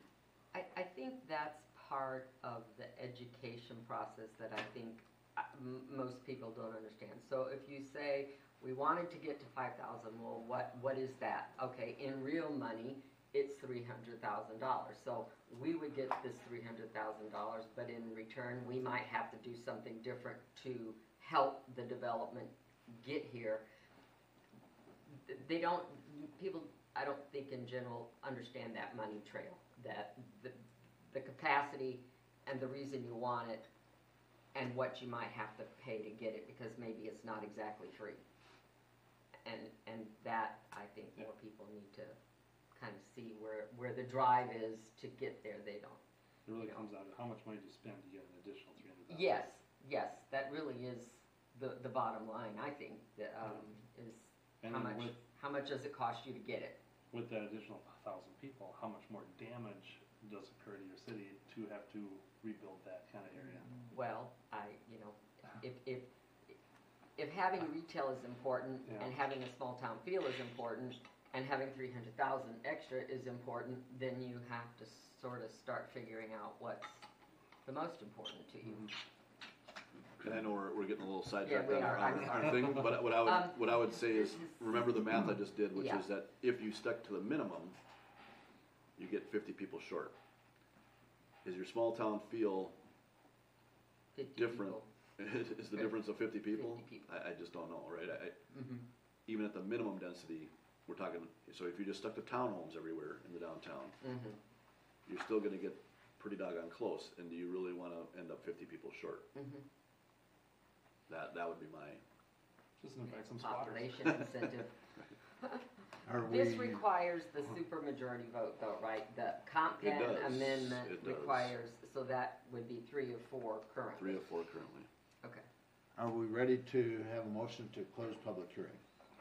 so moved. Second. All in favor of closing the public hearing, say aye. Aye. Opposed? And the recommended action is to recommend approval of the comprehensive master, uh, comprehensive plan amendment related to the M1, M2 density requirements. Is there a motion to that? So moved. Second. All in favor of that, say aye. Aye. Aye. Opposed? And that carries. So that takes care of our public hearings. It does. And then we have one item in new business yet, and that's the downtown master plan revision. Correct. And, um, can you introduce that? Yeah, Mr. Chair, um, again, this is the third leg of the three-legged stool that we're basing our, our planning of the city on. And, um, it- although it's not maybe, uh, as official of a document as the other two things we've revisited tonight, I do think it's still an important leg of the stool. And what we wanna have is it be congruent with the other documents. And so what we're suggesting here is that in the downtown neighborhood areas, um, which we, so the, the little M two zoning thing there, that, that's editorializing. That, that doesn't actually appear in the document, we, we added that in there. And that's just to, otherwise it gets hard to follow what's what. Um, so as you can see, it, it was twelve to forty-five suggested here, or, tw- excuse me, twelve to forty-five was the original language. Ah, did I just say that again? Twenty to forty. Twenty to forty-five, uh, was the original language, and we're suggesting we lower that, or uh, broaden it, I will say, to accommodate those, um, those things. In fact, uh, yeah, shoot, I wish I, I should have thought I hadn't brought up the map that is embedded in this thing, because the map shows so very clearly visually that there are townhomes all over the M two district, or all over the neighborhood district, and the, the plan should have probably figured that out, that those, those densities were not twenty per acre, those were probably closer to twelve.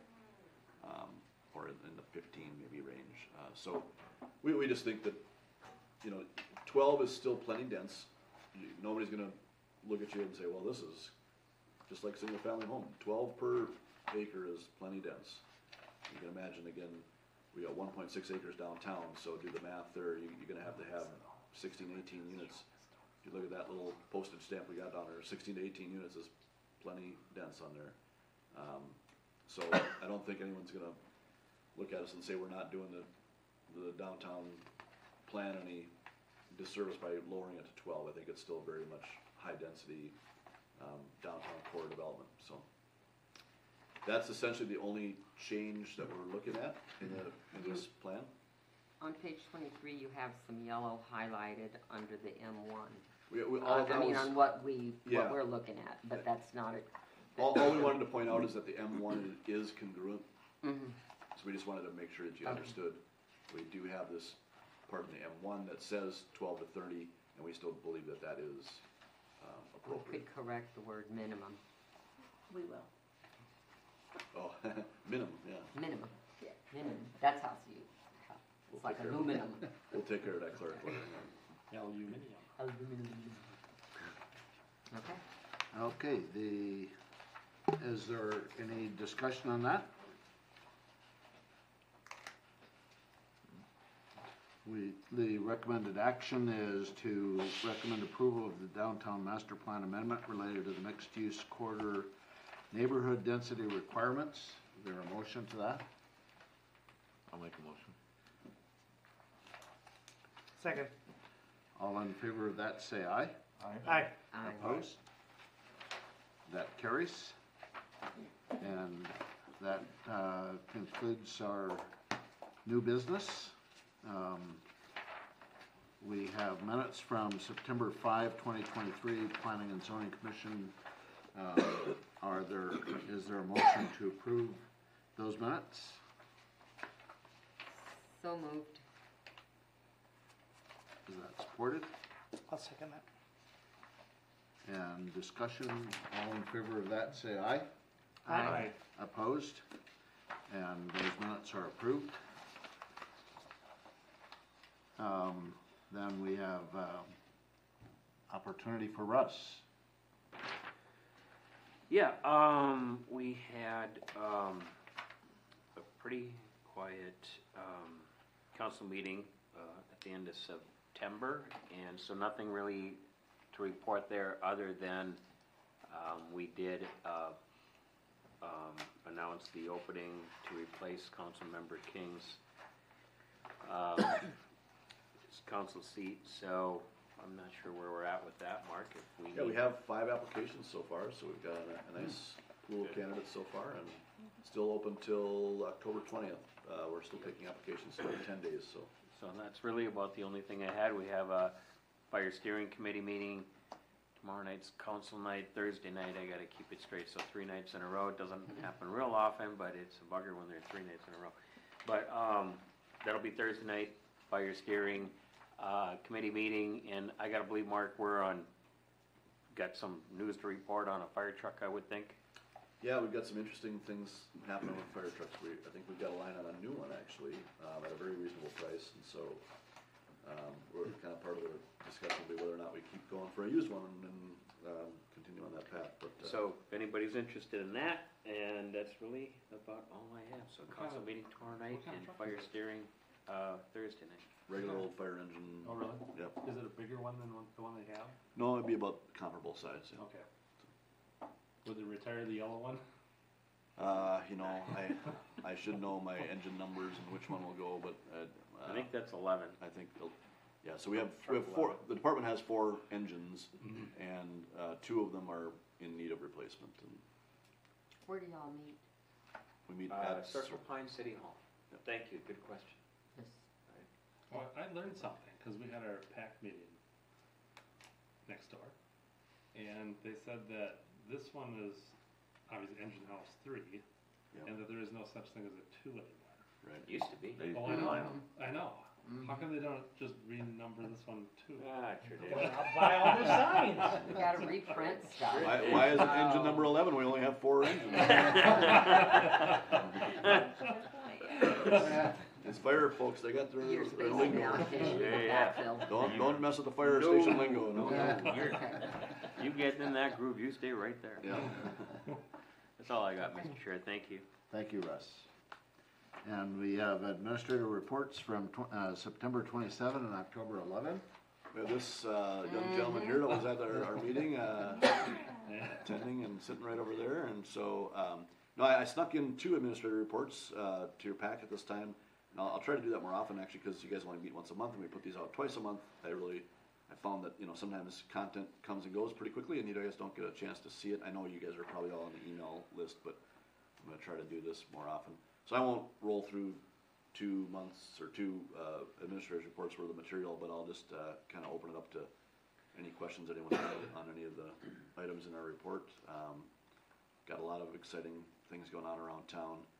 Um, hopefully, we're gonna have a, um, a grand opening over at Amazon. It's invite only. Um, their security's kinda high.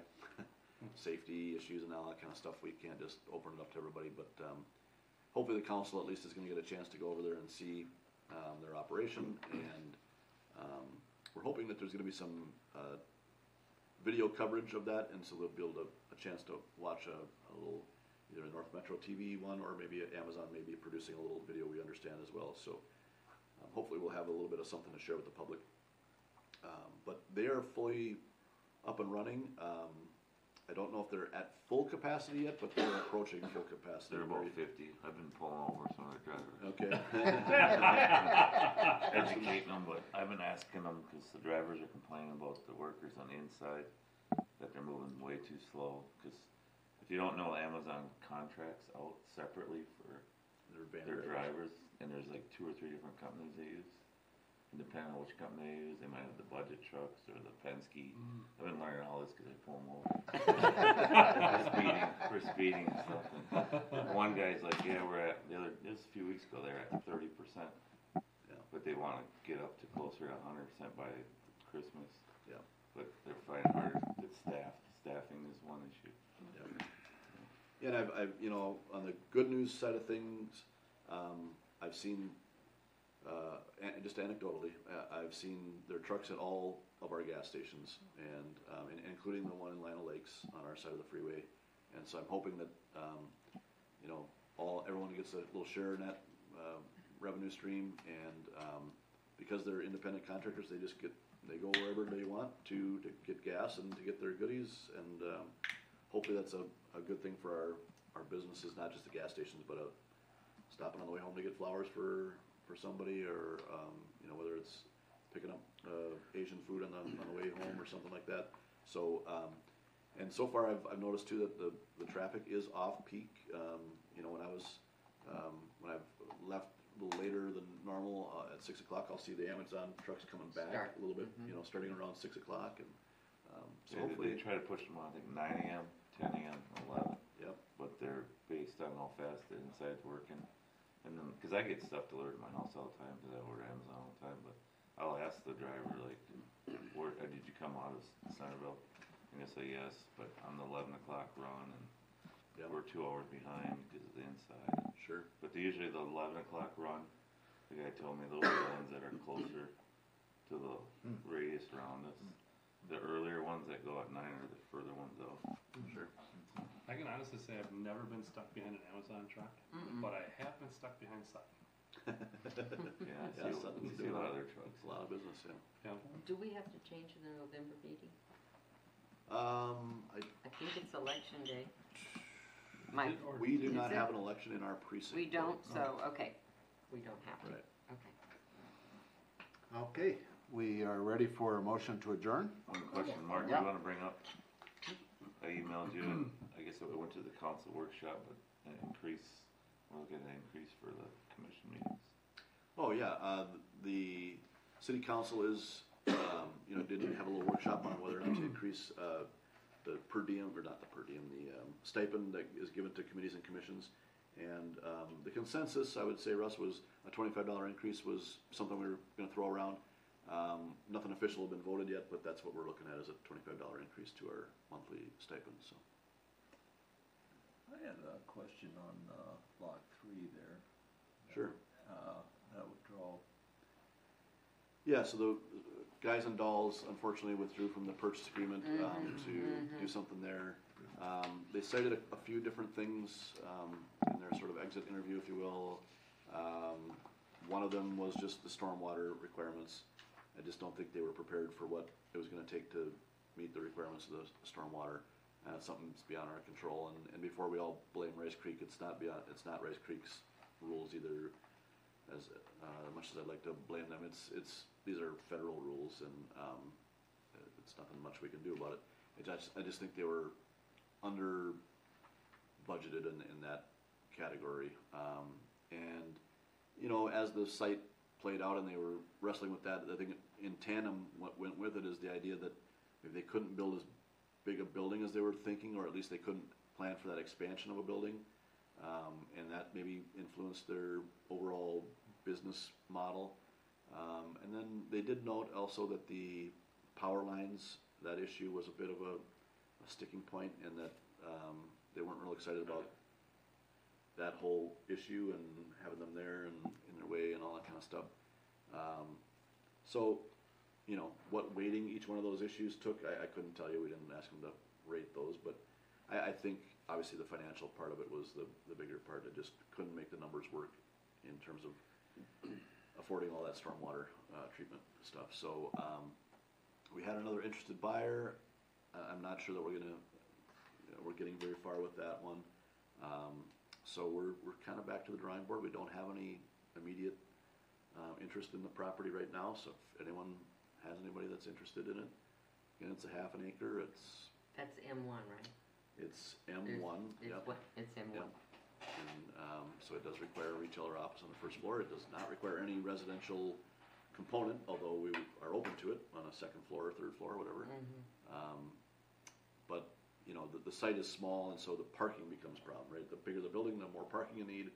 It's a, it's an animal that eats itself, right? The, in order to make the, the economics work, you make the building bigger, but then the parking becomes a problem. So the smaller, you you know, there's a, a medium in there that should work, we would hope, but, um, the only other thing that we're just exploring with it is that the EDA is looking at trying to find a spot for an incubator space. Um, and you might ask, what's an incubator space? And I would tell you that we don't really exactly know what that is yet. The world is still figuring out what that looks like, but it- there's, it takes many forms. Essentially what it is, is something that is maybe, um, for lack of a better term, a, a subsidized, um, suite of business space, right? Where people that normally couldn't necessarily afford, you know, sort of startup businesses that couldn't normally afford traditional space in a mini mall or, or some other retail or office space, maybe can fit into this, um, building on a, on a sort of, um, try it out basis, right? They've got a new business idea, they wanna try it out. You get into here on a little bit of a short-term lease, and we let you, um, do your thing in there, and then the idea is to incubate businesses that would then grow out of that and say, hey, this is a success, and let me go find a real permanent space, right? So, um, but that's complicated and risky and, other people are doing it, and so successfully, and so Athanasia has been doing a lot of research on it. Um, went to an open house at Brooklyn Park, uh, where they have just recently opened one, and it seems, uh, you know, very positive uh, experience for everybody there so far. Uh, there's one in Madison, Wisconsin. There's there's a, there's a number of them. If you Google incubator spaces, you'll you'll see some examples. But um, it's it's not a one size fits all. It's not a very black and white thing. It's just sort of a more of a philosophical concept uh, that is figuring out what it's going to look like in the real world, and, and we're excited to kind of be on the front of that. And EDA is excited about maybe trying to explore something like that. So And it Is sounds there- like those artist lofts or something. Yeah, You yeah. know, sort of, yeah. Is there any interest in any other properties around town still? We still get plenty of calls on, you know, folks that want to build apartments, um, folks that wanna build townhomes. Um, so there's still a lot of residential pressure here. Um, it's just that we haven't had anybody be able to put the numbers together on an apartment yet. It just hasn't penciled out for anybody yet. does Sharper still own that property? They do, uh, the nineteen acres that Mhm. is adjacent to the one we talked about tonight, yes, Okay. they do. All right. And I've, every six months I ask them, and obviously they were, they got a mailing for this one, and so they came into my office yesterday and we talked through some of it, and, um, I try to encourage them to talk to this gentleman here that was here tonight and see if they can't work out a little something to, you know, maybe be, do something other than just remodel this house. Mm-hmm. Um, it's just, it's always more complicated than it wants to be, I think, and so I don't know if it's gonna happen. I think what'll, what's gonna happen here is that we're gonna, we're gonna play out the, what we just approved here tonight, if the council goes forward with it, and we're gonna see whether or not this guy can actually get the building officials to approve what they're gonna do. And if they can, they'll probably move forward. If it's too much, we might be back to the drawing board and maybe that'll be for the better, I don't know. But, um, so yeah, the, the, I, I get calls all the time from people looking to, you know, what do you got in town? They wanna know what's available, and unfortunately, sometimes I have to tell them there's not much available. Um, and they're, they're always looking for city-owned property, because they figure that's the easiest path.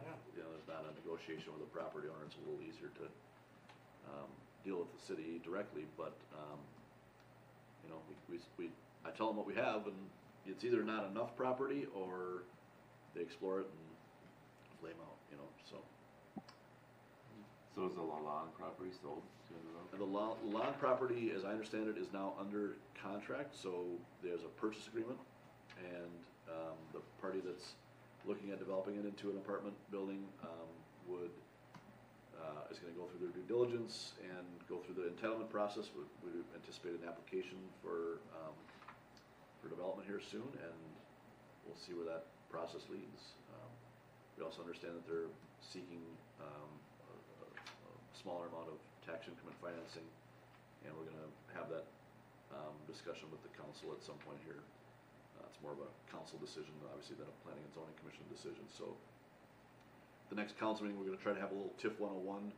It's been a few years since we've talked about it, there's some new council members that have probably never talked about it. Um, and it's just a complicated topic, so we're gonna do a little of that.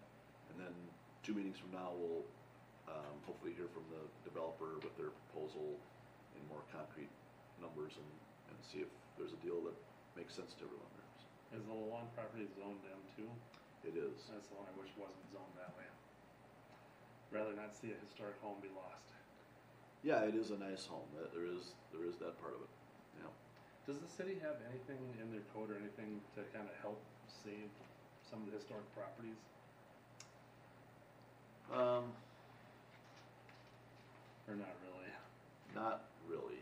Um, the term, the term historic is a little loaded too, right? I mean, that- we, we did a study during the, County Road fourteen reconstruction Hmm. to see if there were any things that were worthy of listing on the historic registry. And there was nothing that was identified as that historic, that it should be protected. Um, that was a requirement of the federal funds, we got to do some of that, and nothing was identified. Um, even, though I think the general store, the The Lamont Lamont, the store. Lamont I, General I, Store is still there. I have a Fieldstone foundation. Yeah, that's historic. Oh, yeah. So is Kelly's. And it, Yeah, that's, it's Kelly's a is real, historic. yeah. Mm-hmm. And is the general store the one that's across the street? Well, That would've general been- store is. It was. No, it would've been oh. kitty corner on the other It side was- that's open. Oh, okay. Yeah, So there was nothing identified that was, you know, quote unquote historic to be saved. But no, I don't, I don't know that we have anything in our code that really protects anything like that. That'll be a shame to lose too, cause there's the other one that's up there too. Probably some of the oldest homes in the Centerville. Sure. Thank you, Mark. You bet. Can we have a motion to adjourn? I'll make a motion to adjourn. There's support. And all in favor of that, say aye. That made the night. Aye. Opposed? We are adjourned. I'll even say aye to that. That, um,